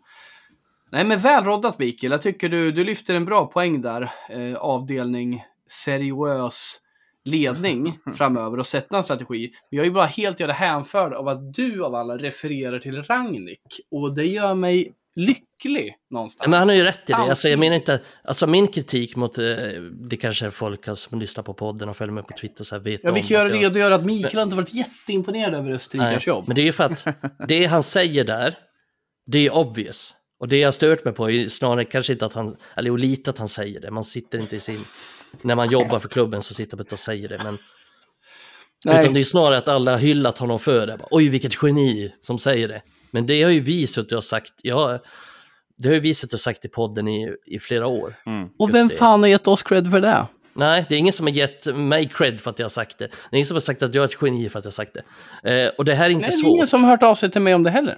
Nej, och det är inte svårt. Det här är ju uppenbara saker. Det här vet alla om. Mm. Eller ja, inte alla, men de också flesta Rangnick, som håller på obvious. United. Ja, men de flesta som håller på United vet om just de här sakerna, att det här är det stora problemet. Så att därför, är det ju, därför tycker jag bara att det var lite så här fjantigt att folk bara hyllar honom till skyarna för att han säger någonting som är helt uppenbart. Men han har ju rätt i det han säger. Eh, och det tyckte jag då också. Det är, han har ju rätt i det. Alltså, och det han säger också att Ja men eh, som sagt att det är inte så svårt att göra det. Det är bara att bestämma sig. Och det är väl det som United behöver göra, men jag tror inte att United har tålamod till det. Och det är ju också eh, ett stort problem, för att då kommer vi kanske behöva ta att vi blir åtta en säsong. Eh, nu vet jag inte om vi blir så mycket bättre den här säsongen heller, men alltså det är ju det som kommer krävas. Och jag tror inte att United har det tålamodet. Eh, Nej, men det handlar ju om- det handlar om på sättet man blir åtta. När, när du säger så här. Liksom. Ja, men det är alltså, jag tror inte de ser på det här sättet vi blir åtta. Jag tror Nej, men för oss som, som fans är det ju där. Liksom, så här, det, det, Ja, där visst, visst. Det är ju, men alltså, ja men United, vad- United ligger åtta nu tror jag. Eh, och vi har ju haft tur den här säsongen. Alltså vi, Uniteds expected points är ju att vara trettonde plats den här säsongen. Och Eh, United skjuter förvisso tredje mest i ligan, på tal om det här att vi tar massa jävla skott. Men vår eh, expected goals är ju 11, så att vi skapar inte särskilt mycket chanser. Vi borde inte ta så många poäng som vi har tagit och så vidare och så vidare. Så att det är ingenting som pekar på att vi kommer vara så himla bra den här säsongen. Så att det hade ju varit trevligt om United bara bestämde sig för en strategi och framförallt också att Erik Ten Hag bestämde sig för ett spel och spela spelare som kanske inte är lika bra som eh, några av de bästa spelarna men som gör att vi får ett enhetligt lag i alla fall, även om det innebär att vi blir eh, åtta istället för sju eller vad fan vi Mm. hade blivit. Mm. Och han, vi, vi säger det igen, vi sa väl det på våran uh, halvfyllepodd där Micke, att Mm. en av de bästa gångerna vi har sett dem spela är mot Crystal Palace i, i, eh, i ligacupen. Alltså, Mm. det, det är en av få gånger och då spelade vi inte de bästa spelarna. Vi spelade faktiskt spelare som funkar bättre eh, Ja. överlag. Eh, Sen är det ju lite ett underlag över det, så här, men, ja, ja, men jag, jag tycker också att ja, men det, vi blir mer enhetliga. Och då tror jag också att vi får ett bättre balanserat lag. Det är det jag menar, så att vi behöver få till ett lag, för vi är inte ett lag nu. Vi är inte ett lag. Nej, men man har ju inte råd Nej. med, med för många händelsestyrda, eh, lite halvegoistiska spelare. Liksom så här, om man tittar Nej, på de andra ja. lagen. Alltså, vi har verkligen inte råd med det. Och, och, och vi har för många av dem som är våra bästa spelare. Eh, det finns en anledning till att PSG väljer att uh, göra sig av med, med Neymar och, och uh, kanske inte vill ha kvar Messi. För att ja, det funkar inte riktigt uh, i, i långa loppet. Det funkar i, i många matcher i liga när du möter lite halvrisigt motstånd. För att de är så skickliga individuellt att de kan göra mål på nästan allting. Men när du möter Bayern München och de här andra när du kommer upp i Champions League så går det inte riktigt hela vägen för att du har inte riktigt råd att ha tre stycken som kanske inte gör hela det där jobbet eh, som du kräver. Men bara för att vi kontrar mellan, eh, när vi hittar bollen mellan, mellan motståndarnas linjer. Det betyder inte att vi ska behöva vara egoistiska och bara gå på mål. Det måste ju gå att liksom kunna, kunna hitta kombinationer fram. Men det Mm. vill vi inte. Och liksom, det är ingen som gynnas av det. Det är lite den här, jag springer tills jag måste passa. Och det är Mm. inte svårt att försvara sig mot. Tvärtom, det är väldigt lite som gör att jag måste stöta eller backa. Jag bara backar, backar. Ja. Och, och där, där, där har han att jobba med. Jag tänkte ställa en fråga till er. Snart skulle det kunna vara så att Sir Jim Ratcliffe eh, kliver in i den här ägarkonstellationen. Och säg då att han kommer in snart och vid årsskifte har liksom börjat satt en organisation. Jag bara drar något nu för att ni ska förstå min poäng. Finns det någon större chans att Erik Ten Hag kommer lyckas i klubben mot vad det är nu än om eh, Jim Ratcliffe kommer in vid årsskifte? Ser ni liksom att ja, men det kan förändra lite? Alltså jag menar då med Sir Jim Ratcliffe att vi förutsätter att han vill sätta in en seriös sportslig ledning som jobbar med saker som inte Erik Ten Hag ska jobba med. Ja, men jag tror att, jag tror inte, alltså på kort sikt tror jag inte att det gör jättestor förändring. Det jag tror jag kan göra förändring är väl att klubben får en liten boost, att fler och fler känner, inklusive Erik Ten Hag, inklusive spelarna, Eh, folk lite högre upp känner att ja men nu har vi en riktning, nu har vi någonting att bygga på. Det här vill vi, det här vill vi stå för. Eh, och så kan det smitta av sig på hela klubben och få mer en positiv anda för att det är ju någonting också som genomsyrar klubben nu att vi har den här negativa spiralen hela tiden. Vi har en negativ anda, vi har, alltså klubben genomsyras av den här negativiteten hela tiden. Eh, och det påverkar ju också spelarna och ledare och tränare och så vidare så att det vill jag också ha sagt, det är inte bara att Erik Den Hag inte är en tillräckligt bra tränare eller att United bara har, inte har rekryterat tillräckligt bra, utan det är jättemånga olika faktorer som, som gör att vi, vi sitter här vi sitter idag. Men, äh, men på, på kort sikt så är väl det jag tror kan påverka lite, att vi får in lite mer positiv anda. Eh, men sen tror jag inte att det gör jättemycket annat på kort sikt, utan det blir snarare på, på längre sikt då i så fall. Och då kanske jag är, jag tror inte att Erik Ten Hag ryker på en gång, men jag vet inte om han är kvar så länge. Eh, Nej, alltså, jag kan slänga in det, det var någon, jag vet inte om det var, jag tror det var någon av er som skrev det i, i vår interna chattgrupp där att eh, Erik Ten Hag kanske inte är det största problemet i klubben, men jag, han är inte lösningen. Och jag tror inte, även om vi byter sportledning... Det låter som ett fyllinlägg från mig. Eh, det kan mycket väl ha varit du faktiskt. Eh, jag tror det var du till och med. Eh, men, men alltså jag är faktiskt inne på det också. Jag tror inte att han, även om det ändrar sig till januari eller under januari eller så, att han kommer vara lösningen. För jag ser inte att han... I så fall hade han gjort något bättre nu. Alltså jag ser för mycket brister i det han har försökt sätta upp eller inte har försökt sätta upp. Eller det han försöker mm. göra. de bristerna är för stora för att han skulle kunna vara lösningen sen ändå. Mm. Nej, jag tror inte heller han är inte tillräckligt bra. Nej. I det långa loppet, det tror inte jag heller. Uh, det, det, har han inte visat mig i alla fall. Inte nu, alltså, jag tyckte han visade mig det förra säsongen, men det han har visat mig nu motbevisar allt han gjorde förra säsongen. Uh, mm. Mer eller mindre, även fast jag vet att han såklart har haft skadebekymmer och han har haft problem med, med spelare som har ballat ur. Uh, men någonting vi inte ens har tagit upp här till exempel, ja, men han verkar ju också ha, ha någonting emot varann helt plötsligt. Eh, och väljer att peta honom. Han har många stridigheter. Ja, eh, eh, han, han petar varann för något problem som jag kanske inte ser lika mycket som jag ser problemet att eh, eh, Rashford helt plötsligt inte kan gå förbi en enda spelare eller att Bruno Fernandes har slagit bort 78 bollar som gör att vi hela tiden får kontringar emot oss. Eh, som jag ofta ser som större problem. Även om Bruno den som räddade oss mot Fulham så, så skälper han nästan oss mer under matchen igen. Även fast han får bra betyg och han gör ett mål igen. Eh, eller McTominay för den delen som spelar på Casemiros position eh, under matchen. Eh, I alla fall utgångsmässigt. Eller att Eriksen inte kan springa. Eh, alltså det skälper oss ju mer än att Varann skulle vara på plan. Eh, ja. Mm. Ah, jag, vet, jag, jag, vet inte, jag, jag blir bara så här. Det känns märkligt i mina ögon när vi ändå har mittbacksbekymmer. Att vi petar kanske vår bästa ja. försvarsspelare. Det är en envis herre. Han säger att han vill ha Harry Maguire till höger. Och uh, det påverkar varann. Och det... Ja men det är liksom, det är hans envishet. Den, uh, den stoppar honom också. Han bestämde sig för att ta in Weghorst och skulle köra honom in till döden liksom. Och det mm. köpte vi tio matcher, men inte resterande tio matcher. Nej. Och det tog ett tag innan han inte köpte jag, jag, vill jag, jag, tycker också man ska med där. Jag tycker liksom en ursäkt han har någonstans är ju faktiskt för att han har fått tag i så orimligt många interna strider på sånt som man inte ens kan rå för. Allt med Mason Greenwood och att Jadon Sancho slutar funka och allt möjligt. Alltså, jag tänker så här, Jadon Sancho, han kunde ha uttryckt sig mindre klumpigt kanske. Men att jag tror han liksom, han hade nog haft lite tålamod med gossen ett tag innan han tog tag i det. Och det har varit så jävla mycket så här konstiga grejer, behövt strippa av Maguire. För att, ja, men han var ju inte så rätt kapten året innan det heller, men någon måste ju dra det plåstret. Så det tycker jag, det påverkar ju honom. Men, men det påverkar ju inte att Erik Ten Hag kan vara hård, fast med sin taktik, med sin laguttagning, där Mikael nämnde förut, ja men Rashford. Om inte du gör som jag vill taktiskt, då får du fan kliva undan, för vi har Garnacho här som är jävligt hungrig det, det, det, det, liksom, det täcker ju inte för hans brister i taktiken och det är ju där jag landar och ser det långsiktiga takt, taktiskt. Han får fan inte till det. Och jag är rädd att även om eh, Sir Jim Ratcliffe kommer in och lastar in de spelarna som han faktiskt behöver, så får han inte riktigt till det. Han är lite, han är lite av en bluff taktiskt.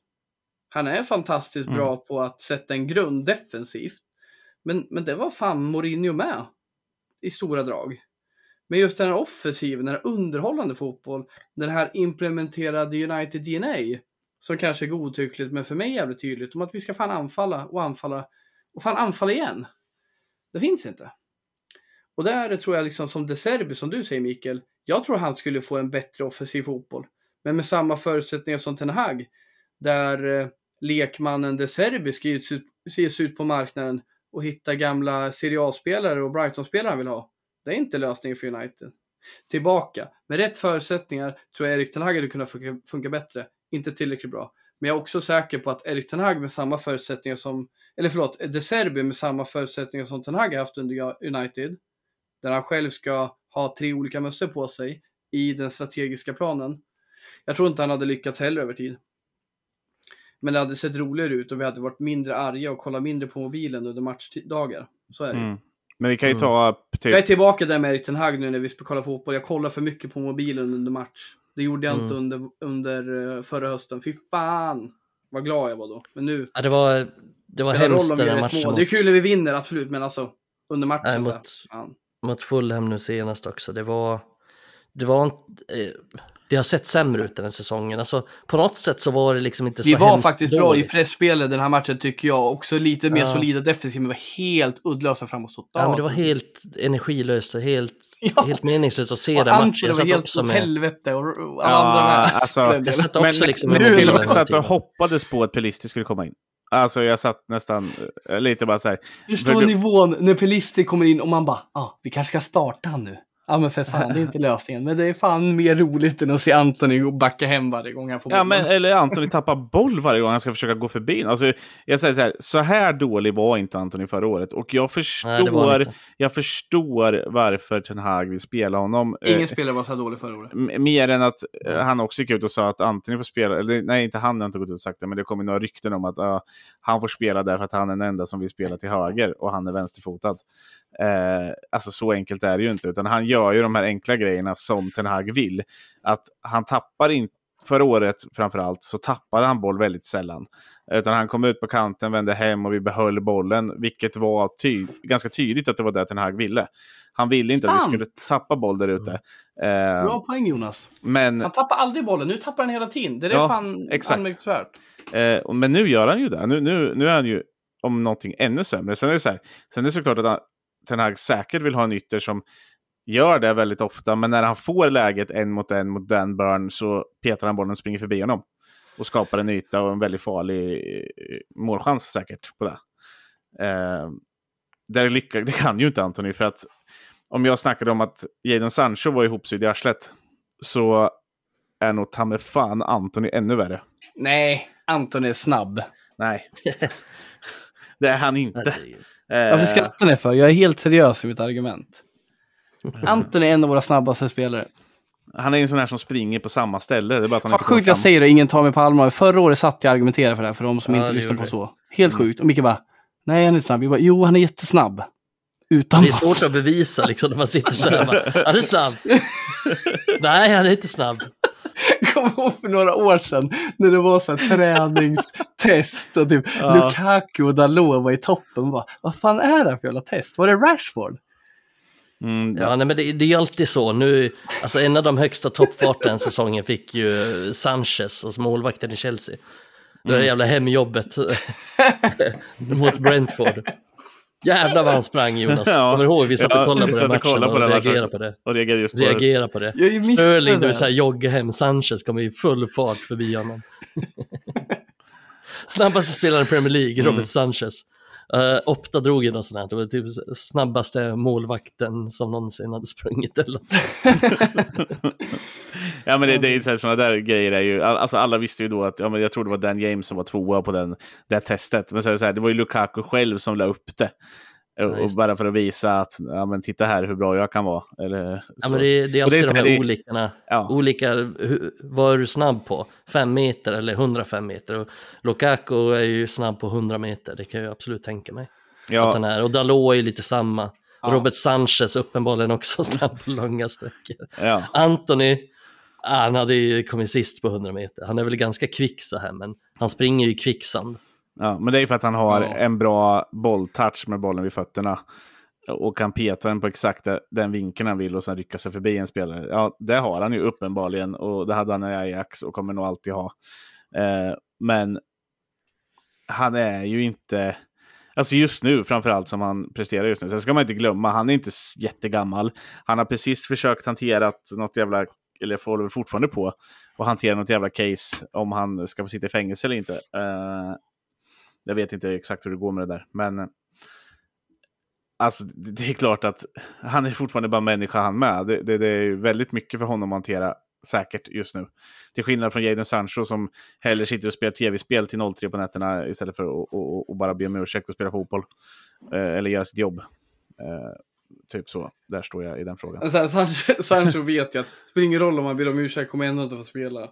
Nej, kanske så, men, men ändå. Man kan Det, ju det, det, är ju hans, det är hans upplevelse, tror jag. Ja. Jag tror han, han bara väntar ut en flytt nu.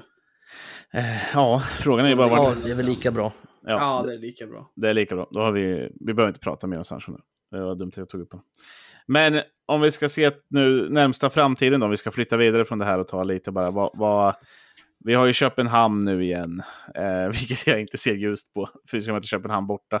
Och de gav till och med Bayern München problem. Hur fan ska vi klara av det? Eh, Hur eh, fan ska vi klara av Köpenhamn? Fan, Malmö FF vann borta mot Köpenhamn för några år sedan när jag blev tårgasad. Men när fan var det? 2019 kanske? ja, men Just det, det, minns jag fan. men det ser så jävla Då var dåligt du ut. faktapolis, Mikael. Ja, det, ja, det Sen Ja, det dess har säga. varit en ACAB-prenumerant varje gång. Jonas ryser när jag säger det, för han är ju gammal eh, tjänsteman inom eh, staten. Gammal tjänsteman inom staten. Ja. Och nu är det ju privat eh, ägd. Nej, fan Nej. du är ju brand... Eh, Kommunal mans, och eh, landstingsägd. Eh, Är det så? ja. du, de äger your ass. Har Ja. du förlåtit polisen efter det Mikael? Nej, det, det är bara dan, danska polisen där som jag har glömt. Mm. Mm. Men jag ska ju dit det- på onsdag också. Du så bara, jag har aldrig sett bron. Nej, just det. Det har jag faktiskt. Smal referens. Ja, men det är en bra serie. Mm. Ehm, nej, men jag ska ju dit igen på onsdag så får väl se om det blir upprättelse med danska polisen. Mm. Fråga... Ja. Ska du dit? Ja. Vad fan ska du göra där? Du har ingen matchbiljett. Fan, ska du bara Nej, det har jag inte, men järnet? får väl se om jag lyckas få en precis innan matchen. Du kan ju träffa, vad heter det, Mats Dählie. Mm, och då får jag den av honom. Helvete. Mot, mot en avsugning i en gränd av Mats Dählie. Ring Peter Schmeichel, han lär ju lätt vara eh, på parken i Köpenhamn. Men jag ska se uh, Youth Cup-matchen i alla fall och sen se vad som händer. Mm. Från en kulle. På något sätt kommer jag in dit. Eh, men oavsett då. Hur, hur, hur ser framtiden ut här nu? Närmsta. Vi får ändå gå närmsta veckan, närmsta veckorna. Vad, kommer vi få se någon förbättring? Vad, vad kommer hända? Alltså, eh, det är inget som tyder på att det blir någon ändring. Va? Alltså, det kommer fortsätta så här. Han kommer försöka spela ett spel som passar motståndet så bra som möjligt. Och det kommer lyckas ibland, troligtvis skitdåligt mot typ Liverpool och de här lagen. Jag twittrade ju lite om det här, liksom att jag kan ju se en förändring, eller det var inte det jag twittrade, men jag menar lite det att till exempel så här som Ahmad, tror inte jag kommer riktigt få chansen, men jag ser ju verkligen hur han skulle kunna vara lösningen. Eh, dels genom att Anthony har ju varit för dålig offensivt, men vi behöver ändå en ytter som kan hålla, hålla kvar bollen, och det kan ju Ahmad. Eh, sen vet inte jag hur jävla fantastisk han kommer vara i Premier League över tid, men jag tror på honom. Kobe Main är också en sån här spelare som, om inte annat, vill ha kontroll, till skillnad från typ McTominay. Mm. Eller Casemiro med för den delen. Så jag ser ju att det finns lösningar, men jag, är ju, jag ställer mig frågan till om Erik Ten Hag eh, vill ta den risken. Och risken är ju så här svårt bara, men det är ju ingen risk. För risken är redan tagen. Han har ju fan riskerat hela sin karriär genom att byta inriktning mitt i, i sin era United. Men, men jag känner att eh, jag, jag tror liksom inte, det, på din fråga Jonas, jag tror inte det kommer bli bättre riktigt. Jag tror det kommer tas resultat. Jag tror vi faktiskt kommer vinna både mot Köpenhamn och Luton. Det, det, är, det är jag ganska säker på. Jag skulle kunna sätta pengar på det. Men vi kommer inte se bra ut. Nej. Jag tror att eh, Köpenhamn kommer vara bra, men jag tror ändå vi kommer vinna. Och jag tror spelarna fattar allvaret och jag tror de vill vara kvar liksom i Champions League. De underskattar lite på hemmaplan, men de kommer inte göra det nu, tror jag. Nu kanske jag är naiv. Mm. Luton tror jag, även om vi är dåliga, kommer vinna. Men jag skulle vilja att han bara liksom tack för den här tiden nu McTominay, bra insatser, men nu ska vi, nu ska vi börja vässa här. Men det är ju sjukt naivt att tro. Men som sagt, Meino, Ahmad, det är spelare som skulle förbättra oss. Även om jag inte liksom har något... Fan, nu sitter jag och stammar här som Erik Tenag på en presskonferens inför Everton. Men att jag, jag tror de, de, är, de är spelarna. Det känns så hårt att säga. Jag har ingen aning vad man kan leverera. Men fan kommer nog Meino vara bättre än McTominay och Ahmad vara bättre än Anthony, det tror jag. Och Hannibal bättre än Eriksen. Överlag.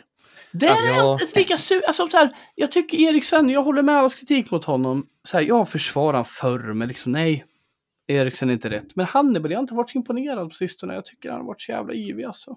Ja, men samtidigt, han, vi får ut... Jag, gillar, ju jag ser- han, jag gillar Hannibal. Det är det med fan. Jag, får, jag tycker bara att vi, även om han kanske inte presterar sitt allra bästa och, och inte ger oss exakt det vi vill ha, så tycker jag till exempel han ger oss mer på en match än vad Eriksen gör.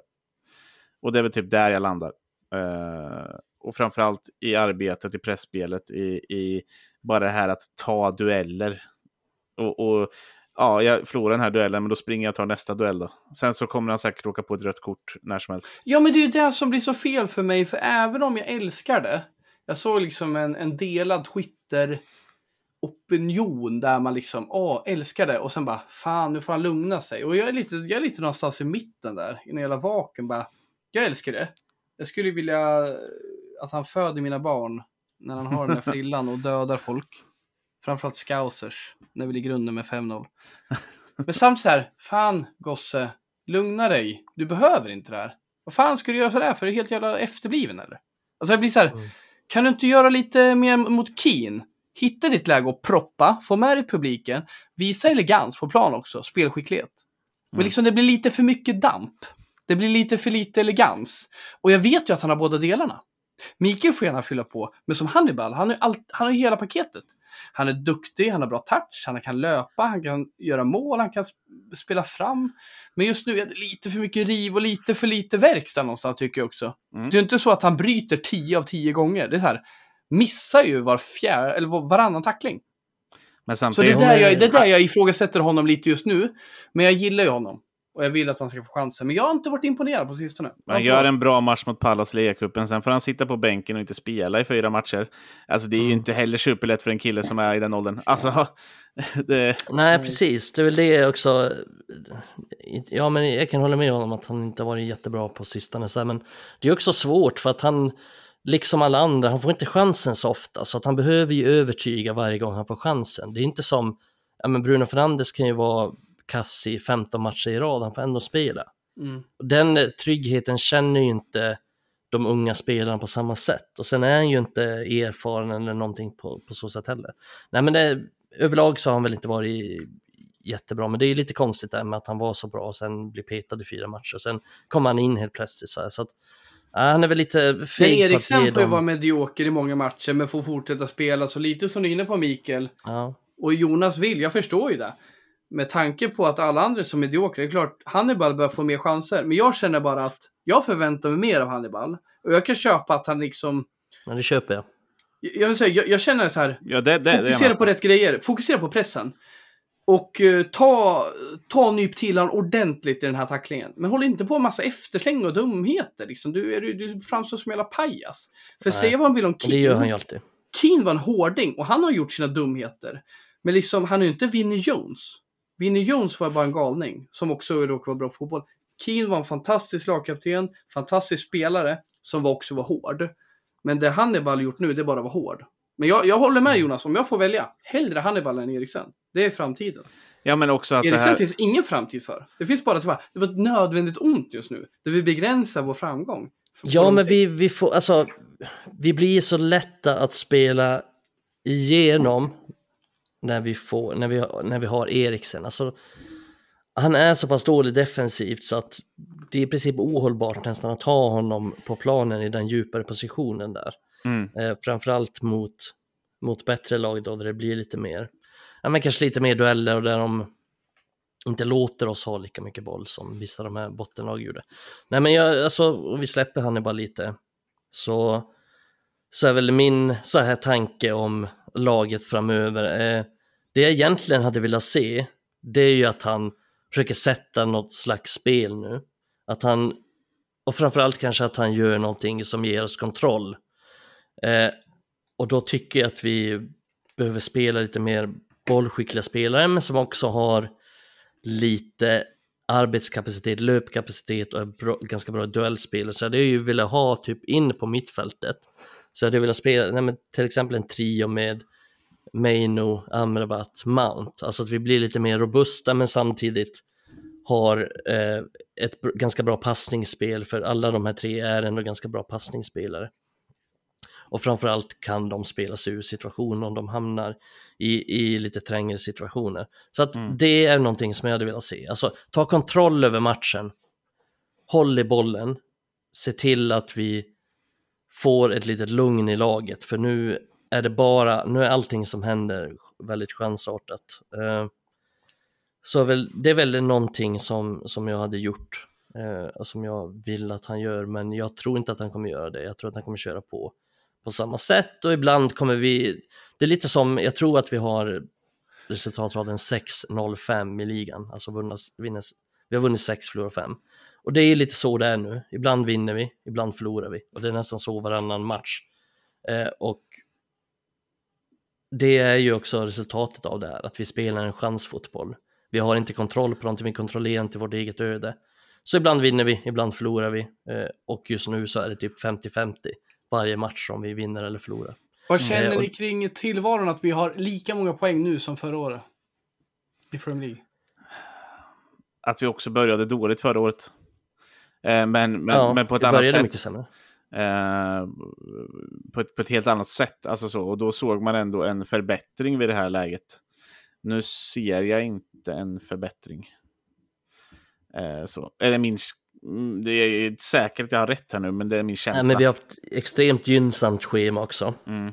Eh, åtminstone på slutet så här, när vi har mött Sheffield United och vi har mött Crystal Palace, eh, Fulham. Eh, Crystal alltså... Palace hemma och Brentford hemma. Vi har många hemmamatcher också. Vi ändå, ah, visst, men det är ja, samma poäng, men vi är ju mycket sämre i liksom så expected points, expected goals och sådana saker. Och, och det kommer visa sig till slut också. Mm. Om vi inte ökar det. är mycket sämre helt enkelt. Om vi inte blir bättre på den. Ja, om, vi inte, om det inte händer någonting och vi blir ett helt plötsligt ett bättre lag och man helt plötsligt börjar spela med mittfälten som faktiskt kan slå en passning och faktiskt spela sig igenom mittfältet. Eller utnyttja mittfältet, mittfältet och, precis ja. Inte... Ja, eller få liksom effekt på någon av de offensiva spelarna som inte har gjort några mål överhuvudtaget. Men börja alltså, spela alltså, runt Höjlund kanske. Alltså jag förstår varför han går och skakar på huvudet som ett exempel. För att ja, det, han får ingenting att jobba ja, med. Han, och det han får så är han ju helt själv. Alltså det är många gånger man bara säger, om vi slår bollen på honom. Ja, han går upp, uh, han får möta Calvin Bassey som bara är bra på att stångas och, och nicka bollen. Äh, enda han är bra på, det får ju Höjlund göra hela matchen mot Fulham. Och de gångerna han lyckas vinna bollen så har vi inte någon som är i närheten och hjälpa honom. Och, och återigen det här med att bollar han får ofta, det är så här, ja men nu passar jag för nu kommer jag inte vidare längre. Ja. Det är inte det här, nu ska jag hitta perfekt läge för Rasmus så han kan gå i djupet. Det, det liksom måste vara sjukt frustrerande att jobba med det för mm. honom. Eh, och säkert en väldigt stor skillnad mot vad han hade i Atalanta där eh, man säkert jobbar, eller garanterat, och de få matcherna jag sett med Atalanta jobbar på ett helt annat sätt. Eh, med sina forwards och hur man utnyttjar dem och vad man ska göra. Och, och har säkert inte lika stora riktlinjer här vad han ska göra när han väl är framåt. Han försöker göra de här grejerna som han är bra på, löpa in i boxen, röra sig mycket, vara spelbar. Uh, försöka vara stark. Men när han inte får någon hjälp eller inte någonting annat händer, han får inte tillbaka bollen eller han får inte bollarna i rätt lägen, då är det ju svårt. Väldigt svårt. Uh, mm. och, och, irriterande. Men, ja, eh, om ni ska få en sista grej då bara. Eh, eh, som en, en, spekulation helt enkelt. Eh, är Erik Ten Hag tränare för Manchester United efter nästa vecka? Fan, jag trodde det var något med David de Gea. Jag hade lust att gå loss lite. What? Nej, vi, vi skiter i de Gea-grejen. Är Erik Ten Hag en tränare i världen? För Manchester United. En tränare nästa i år? Nej, efter, typ, efter nästa Vakna, vecka. Vakna Adam, nu är det för mycket vin här. Efter nästa vecka. Uh, ja, det tror ja, jag. Ja, det. Fan, det var för lätt Jonas. Jag ja? trodde det var nästa år. Ja. Uh, Okej, okay. är han det i januari då? Uh... Ja. Om ja, det, är... det tror jag. Det tror jag. Mm. Ja. Alltså det är också... fan det beror lite på. Eh, Han men kommer om, du, om vi säger, för... är det samma just- trend som just nu? Det vill säga att vi, men nu har vi ändå tagit, vi har ändå tagit en hel del segrar på sistone, det kan man inte tro. Vi har mer poäng sista fem än vad Liverpool har. Till. Ja, exakt. Men eh, så fortsätter det det i, i samma stuk så kommer man inte få, få sparken. Men det, jag tror ju att det till slut så, vi har haft marginalerna med oss nu. Visst, vi har fått några så här VAR-domslut emot oss, men, men överlag så har vi ju haft marginalerna med oss i många av de här matcherna eh, på slutet. Så inte spela bra, men ändå fått, fått de här vinsterna. Att, Ja, men ta Köpenhamn till exempel där. Eh, där har vi väldigt mycket flyt, att vi får den får den vinsten. Så att fortsätter det så här så tror jag att han är kvar. Men eh, jag misstänker ju att om han fortsätter, fortsätter med sitt lag i, i samma mönster, de ställer upp samma spelare, samma spelidé som han hållit på med de senaste matcherna, då är det risk att det kommer bli en hel del förluster, framförallt när, när motståndet blir bättre. För jag håller med Adam där att jag tror oavsett vad så vinner vi mot Luton eh, på hemmaplan. För att det kommer vi fixa. Alltså det är svårt att se att vi inte vinner den matchen eh, oavsett vad egentligen. Men när vi möter bättre lag framöver så har jag svårt att se att vi kommer vinna den typen av matcher med det här spelet som vi har. Mm. Eh, och eh, jag vet inte om vi ska avrunda den här podden med att eh, näst intill fan citera Marcus Rashford som svarade på något så här rykte om att eh, hans karriär snart i United är slut. Att eh, please stop this malicious rumors. Eh, lite mer sånt skulle vi vilja Malicious, vad betyder det? Inte vedervärdiga. Ja, något sånt där. Men var det Mark Goldbridge han? Ja, Vilken det, jävla tratt det är alltså. ja, men det han var ju är många som... det- helt sallad. Många som sprider det här vidare liksom så här och, och så. Det blir en Ja, det, sanning det, men det är hela- därför det blir så illa. Om du hade skrivit det Jonas hade folk bara haha. Mm. Vad fan är det för trams? Men så här, folk tror ju på den där gossen. Mm. Jag förstår, Ja, det, det där, det finns ju en anledning att. Rashford blir lack liksom. Fan du med din plattform. Snälla vännen, varför gör du detta? Alltså malicious, det betyder typ, använder man inte det i så här cancer, typ så här malicious cancer, det betyder väl typ så här Elakartad. liksom, ja men en elak, Oh, fy Ja. fan, ja, men så här, när han använder men alltså, då, fy det är väl det han gör, det alltså, typ så här- kropp. Ja men alltså typ så här medvetet för att skada typ. Nasty, eh, man- virulent, ja, evil-minded. Ja men precis. Fy fan. Och det är ju det. Eh, ja, men det är lite det, ja, det är väl så han får sina följare liksom, han kommer med någon så här breaking news, nu är det det, men han hittar ju bara på det. Eh, och, eh, liksom, ja, oavsett vem det är som sprider och sådana här grejer. Alltså det är ju stora sidor som gör det. Oftast eh, som har mycket följare. Det spelar ingen roll om det är Goldbridge eller något annat jävla tomtekonto. Eh, det är mycket därför United alltså är som de är också. Det är så jävla mycket sånt där Mm. hela tiden. Som, det är ju många journalister också som har, ja men typ jag tänker på så här Samuel Lackhurst och de där som kommer med de här rapporterna. Ja men nu är det interna bråk igen. Alltså det är svin mycket sådana saker och det är fan det påverkar dem ganska mycket tror jag. ja, men det påverkar klubben. Alltså, eh, nedåtspiralen, eller framförallt den negativa spiralen, blir ju inte bättre.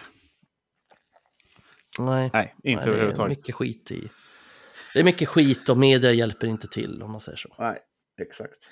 Ja, eh, har vi fått ut något givande idag utav det här samtalet? Jag, jag måste bara fråga en sak också. Är det David de Geas son eller han som styr hans Twitter? ja men skratta inte nu, svara istället. ja, det, det är väl... Jag vet Alltså allvarligt talat, det, han är fan ett barn på Twitter med sina jävla emojis och grejer. Ja, eh, vad var han skrev till Bruno Fernandes att han inte var rätt kapten?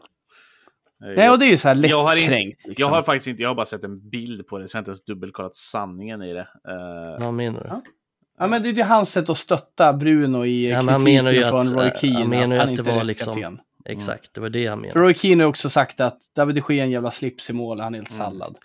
Så han är ju kränkt liksom. Jag tänker så här, jag förstår ju att han vill skydda sin kompis, jag förstår att han blir lack på Roy Keane. Men Mm. jag förstår inte, i den positionen, också för så här spelare som haft en hög status i United, är älskad, ja, faktiskt tjänar mer i sitt liv än kanske Roy Keane inte gjorde ens under hela, eller liksom hela sin karriär har han tjänat på bara några år. Liksom hur han kan bli så kränkt och hur han kan bete sig sådär och skitsamma vad han säger om Keane, men det är allt med sin sorti i United och allt med allt larv.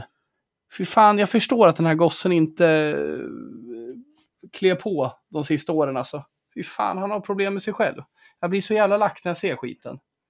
Och jag blir mer lack fokusera på att hitta en klubb. Ja, precis. Fokusera på något annat än att vara i Manchester och fan blåsa upp massa jävla rök i arslet på dina gamla lagkamrater. För jag vill inte se karljäveln i Manchester. Förlåt mig.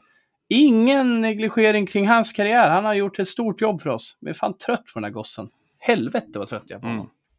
Och eh, vi börjar ju faktiskt se en, en André Onana nu som eh, spelar riktigt jävla bra för oss, Ja. trots att eh, ingen hjälper honom speciellt mycket. Eh, så att eh, folk kan väl sluta tjata om det där. Hoppas han kan fortsätta den här goda formen. För det ser ju lovande ut de senaste dagarna. Men han har ju också mycket att bevisa. Eller han också. Ja, men det är väl någonting som har varit. Han har bevisat positivt. mycket. Han har varit någonting som har varit positivt. Ja, det är väl ändå en positiv sak. Jag har ju så lätt att förhålla mig till så spelare som ändå... Han gör bort sig, men han står för det. Och han backar Ja, upp det. Mm. Ja. Och liksom det är sådana här spelare som jag bara, fan, du funkar till United. ansvar. Med stort jävla respekt, exakt. Stor respekt för ditt ansvarstagande. Och att du försöker. Och att du fan inte gömmer dig.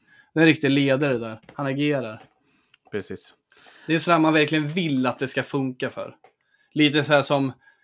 Lite som Pelistri, jag älskar honom. Han kanske aldrig funkar i United, men jag gillar den. Jag gillar den jävla gossen på något vis. Han känns Ja, alltså han ska alltid... Ja, Och han gör så gott han kan. Och det är fan inte alltid man kan säga så om spelare i United. I inte haft dagar. den lättaste sedan han kom till United heller. Utlånad hit och dit och, och suttit på bänken ett helt år. Och, ja, det, det är inte, inte det lättaste som ung spelare. Det var vi inne på på Hannibal också. Eh, men nu ska vi runda av det här. Som sagt, är ni nöjda? Nej, en till fråga. Ja, Vem är den fan. bästa vänsterfoten ni har sett i ert liv? Och ni får inte säga någon Antoni. lokalspelare som ingen kan förhålla till. Vem är den bästa fo- vänsterfoten? Och man får inte säga Messi heller. Bästa vänsterfoten? Lokal spelare? Nej, man får inte, alltså, man får inte säga någon lokal som man inte kan bara, man kan inte greppa det. Och man får inte säga Messi för det är för lätt. Den bästa vänsterfoten. Mihailovic. Sinisa Mihailovic Ja. i Lazio. 2000. Ish. Ja, runt där. Ja, den är bra. Ja, jag tänkte på Mihailovic, men det är fan svårt att få fram en... Alltså det, det nu dyker det upp så här spelare som spelar i andra, spelat i andra lagen i United fast i Premier League. Typ Robert Pires hade en bra fot. Man var ju för fan högerfotad. Ja, han hade bra vänsterfot också. Han är dubbelfotad. Vem? Pires? Eh, Eh, nej, men vad fan, eh, det beror på. Ja, men Mihailovic gjorde väl en sån här grej någon gång eh, när han var tränare. Rest in peace för övrigt. Dog ju för något år sedan i cancer tror jag. Just det. Ja, men han gjorde väl så på, på någon träning tror jag han skulle visa vad man gjorde. Satt han typ så här tre frisparkar i rad i krysset. Målvakten bara stod där på linjen. Ja, Som en helt, pinne. det ser helt sjukt fan, det finns, ju på, det finns ju på film. Eller hur? Ja, Ja. King. Ja, men jag säger bara någon bara för att jag kommer på det. Jag säger Arjen Robben då. Ja, fy fan. Du då Adam? The streets will never forget Arjen Robben. Nej, jag säger... eh, Det är en lokal spelare. Nej, jag skojar. Adam Nej, Stenberg. men jag säger fan... Alltså, jag älskar ju kraft, urkraft, så här. Tors Hammare-kraft från jävel, jävel mamma hårt. Jon Arne Du får säga Roberto Carlos, det är så jävla basic. Ja, det är det jag kände Nej, också. fan vad tråkigt svar. Då hade jag fan Ja. ja. kunnat lagt ner hela min karriär. Om jag hade Säger valt. någon i den här podden Roberto Carlos? Då säger jag Thomas Hitzelsperger. Oh, Det är fy fan det fan. jävligaste jag sett i hela mitt liv. Och då har jag sett många vänsterfötter. Aston Villa. Ja. Ja, och alla andra jävla lagen här i. För Sen är man Fan! sportchef i Stuttgart. Jag har en grej på Hitzelsberger Ah. just att vi, jag spelade eh, spelat väldigt mycket Fifa i mina dagar. Eh, och, och vi satt eh, massa polare och alla ville alltid vara Villa för man skulle ha Hitzelsberger så man kunde skrika Hitzelsberger man drog iväg långskott med honom. Jag kan tänka mig att Holmgren skrek Hitzelsberg Ja, när han kommenterade. Men det var lite den, var lite den känslan. Fy fan, Ungefär som han skrek när Kodo Touré tror jag spelade i Arsenal, Nej. han kanske spelade i City då. Jag är Gick lite, in på offensiv planhalva, drog ett skott från 45 mini- meter. Kolo Touré! jag är lite förvånad över att, eh, att eh, Micke inte svarade Peter Gvargis ändå. Det är ändå Ja, jag vänsterfoten. Jag, Du tweetade Tyvärr om redan honom glömt om någon dag, för någon dag jo, men jag har redan glömt bort honom. Det var ett litet rus. Ken Sema. Peter Gvargis har ju varit i Brighton. Mm, det vet jag. Vad fan. Mm. Är det han i Degerfors eller? Ja, utlånad från Malmö FF. Gvargis. Ken Sema. Det är aldrig någon som har svarat Ken Sema på bästa vänster. Mike Sema är bättre än Ken Sema. Ja. Ja, han gjorde, han av, Mike Sema gjorde mål idag. ja, precis avgjort eh, en otroligt eh, betydelselös match mellan IFK Norrköping och Varberg. Varför är Det det? var publiksiffran 2000. Nej, jag vet inte. Men eh, jag hörde jag hörde läktaren härifrån förut, så att de lite hade de i klacken. Hur är det jublet? Mm. 4-3 hemma mot Varberg i Ja, november. men det var ett fint avslut för Max Sema i alla fall. Han ska ju lämna IFK nu eh, Mhm. efter säsongen. Ja. Så att, eh, det var väl trevligt för honom säkert. Mm. Och nu får alla lyssnare svara på vilken är er favorit vänsterfot är. Ja, Så har ni några här. och svaren Och det får inte vara lokal, det får inte vara Messi. och det får och det inte får vara... inte vara så här, jag håller med den eller den. Och det får inte vara Roberto Carlos heller. Nej, exakt. Nej, det får inte vara Roberto Carlos. Det är Vi alldeles vill höra något unikt, ge oss något, här, ge oss något kontroversiellt som typ Adam Johnson eller så här stolligt. Ja. Vad heter den här Och vad hette Dawson, vänsterbacken som spelar i Hall? Eh, Andy Dawson. Andy Fan Dawson. vad du vet dina ytter-vänsterback. Jag bara, vadå? Craig Dawson? han såg ut som en jävla köttbulle Ah, Andy som- Dawson. Han som en jävla köttbulle som Adam, fram du på kan ju svara på det här som, Ja. som jag inte Ja. kom på nu. Vilken fot hade Stuart Downing? Vänsterfot. Vänster. Men han hade en förhållandevis bra högerfot trots att han såg efterbliven ut. Men där hade fan varit mitt svar nu när jag tänkte efter. Stuart Downing till Afonso Alves var ju mål varje gång. Mm. Väldigt fint. Matt Jarvis, tvåfotad. Tror han var högerfotad dock. Mm, alltid så här eh, grejer i strumporna så det flängde. En med bra Flängde. vänsterfot som man inte vill nämna i det här sammanhanget ska jag inte nämna. Men han spelade i ett lag i Yorkshire. Eh, på, framförallt bra på 90-talet. Ja. Yorkshire. Gjorde han. Eh, men vänsterfötter finns fan bra. Ja, hans med. Men Ian Hart tänkte jag på. Ja, Leeds. Men det känns så här, är man riktigt bra med vänsterfoten, då är man riktigt bra. Så det kanske är väl andra i. Det Mm. kanske finns en anledning att kommentatorer älskar att säga det där. I och för sig, Andy Robertson har ju inte en kvalitetsvänsterfot. Han är bara bra på att dunka in dem. Så att i och för sig, det kanske du gillar, Adam, eftersom du gillar urkraft. Ja, fan, han har ju bra inlägg, det har han ju. Men jag, jag gillar ju... Jag gillar ju det här så här, Mainor Figueroa. Det är också så här. Jävla usel spelare Fan, nu är det smalt alltså. Nu är det riktigt... Han gjorde ju mål en gång från halva plan på en frispark Mm. mot Stoke. Ja, Amir Begovic Wigan. fick eh, vika hädan. Smelan i Wiggen, eller vad fan gjorde han? Han spelade i Men Wigan. nu när vi snackar så här, man inser att man skulle kunna ha en, en eh, så här gammal Premier League-podd, snackskit. Och ingen skulle lyssna, men vi skulle älska att prata om det i tre Ja. timmar utan gehör. Bara få gaffla av sig. Bara, Vet du "Minns vad jag såg där det då?" här Jag- Figueroa-målet? på en tv på Bishop Blaze. Nej. Jo, det var så här, det var, jag tror att den matchen var liksom 16-matchen. Ja. Eh, och så spelade United 18.30 och så blev det stort jävla jubel på, eh, på puben. Liksom så kollade man på tvn och så bara Figueroa jävla halva plan drar han inne på Begovic. Mm. Ja, det var, det var tider. Ja, fy fan. Ja, du. Vi, vi kan våra vänsterbackar känner jag. Och vi, eh, men vi vill som sagt höra vilka vänsterfötter har ni? Och svarar någon Anthony Dos Santos så, så eh, slutar jag.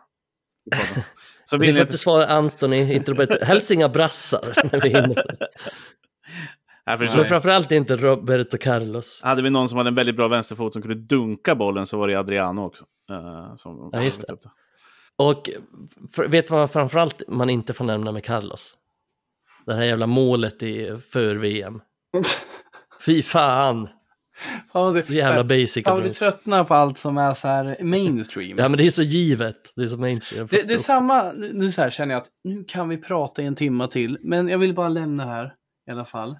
Jag försökte avsluta på en fyra samma gånger. här, Men, the streets will never forget skinhead Rooney. Och man bara, ja, nej men absolut när han var skinhead och han hade den där tröjan. Det är klart, livet lekte och man drack bärs, kanske de godaste bärsen i hela ens liv. Och man kröka och röka och allt fan man gjorde. Och United var bäst i världen. Men inte fan var det mina minnen från Rooney när han var skinhead. han var typ skinhead i några jävla matcher. Håller ni med om det? Att den, liksom, den har blivit lite förstorad på något vis. Det är inte så att vi hade Rooney, alltså ni vet skinhead-bilden, när han Mm, håller på ja. ska stångas med George Boateng. Den, det blir så jävla, det blir så här, det blir en grej. Alltså, de ljuger om det så många år att han var grejen. Nej men Rooney var grejen, fan, från 2007 till 2011. Så, inte när han var skinhead. Är jag gubbgrinig nu eller? Ja, jag vet. Jag har ingenting att säga om det. Nej, jag- Men På tal om vänsterbackar, Alex Telles. Nah. Kommer ihåg, Ja. jag kommer ihåg honom. Minns det Alex Telles? 50 matcher för Manchester United har han. Mm. Men så här, Patrice Evra älskade man ju. Men det var ju inte Men för att ingen han bra vänster. Men det var ju Nej, han ingen- är ingen grym vänsterfot. Ingen fantastisk vänsterfot. nej. Han har inget tillslag. Nej, men han har en touch som var helt... Och vi har ju Ja, faktiskt inte bra. nämnt den. Ryan Giggs. Bra vänsterfot. Ja. Ja. ja, men det är så här underskattat bra. Den är så Ja. bra så att man inte ens behöver nämna Men det. också kan du inte heller skjuta hårt. Nej, men bra vänsterfot. Då. Han kunde göra mål. Ja. Nej, hörni, nu får vi fan sluta med det här jävla vänsterfotsnacket. En fråga till. Nej, jag skojar bara. Nu, nu, nu stänger jag snart av Adam här. Eller Det är så här det blir när jag är med. Det är Ja. därför jag bara är med varannan. Eh, exakt. Exakt därför. Eh, så att jag och Micke får prata någon gång ibland. Eh, men det är bra. Eh, hörni, jag tackar er för idag. Och ni där ute såklart som vanligt, följ oss på Instagram, Twitter, Facebook. Raspodden på Twitter slash X. Eh, fick jag säga det idag också. Tyckte jag sköt mig annars. Eh, så eh, hörs vi igen. Följ Jonas X. Exakt. Så hörs vi igen nästa vecka. Tack grabbar. Bye bye.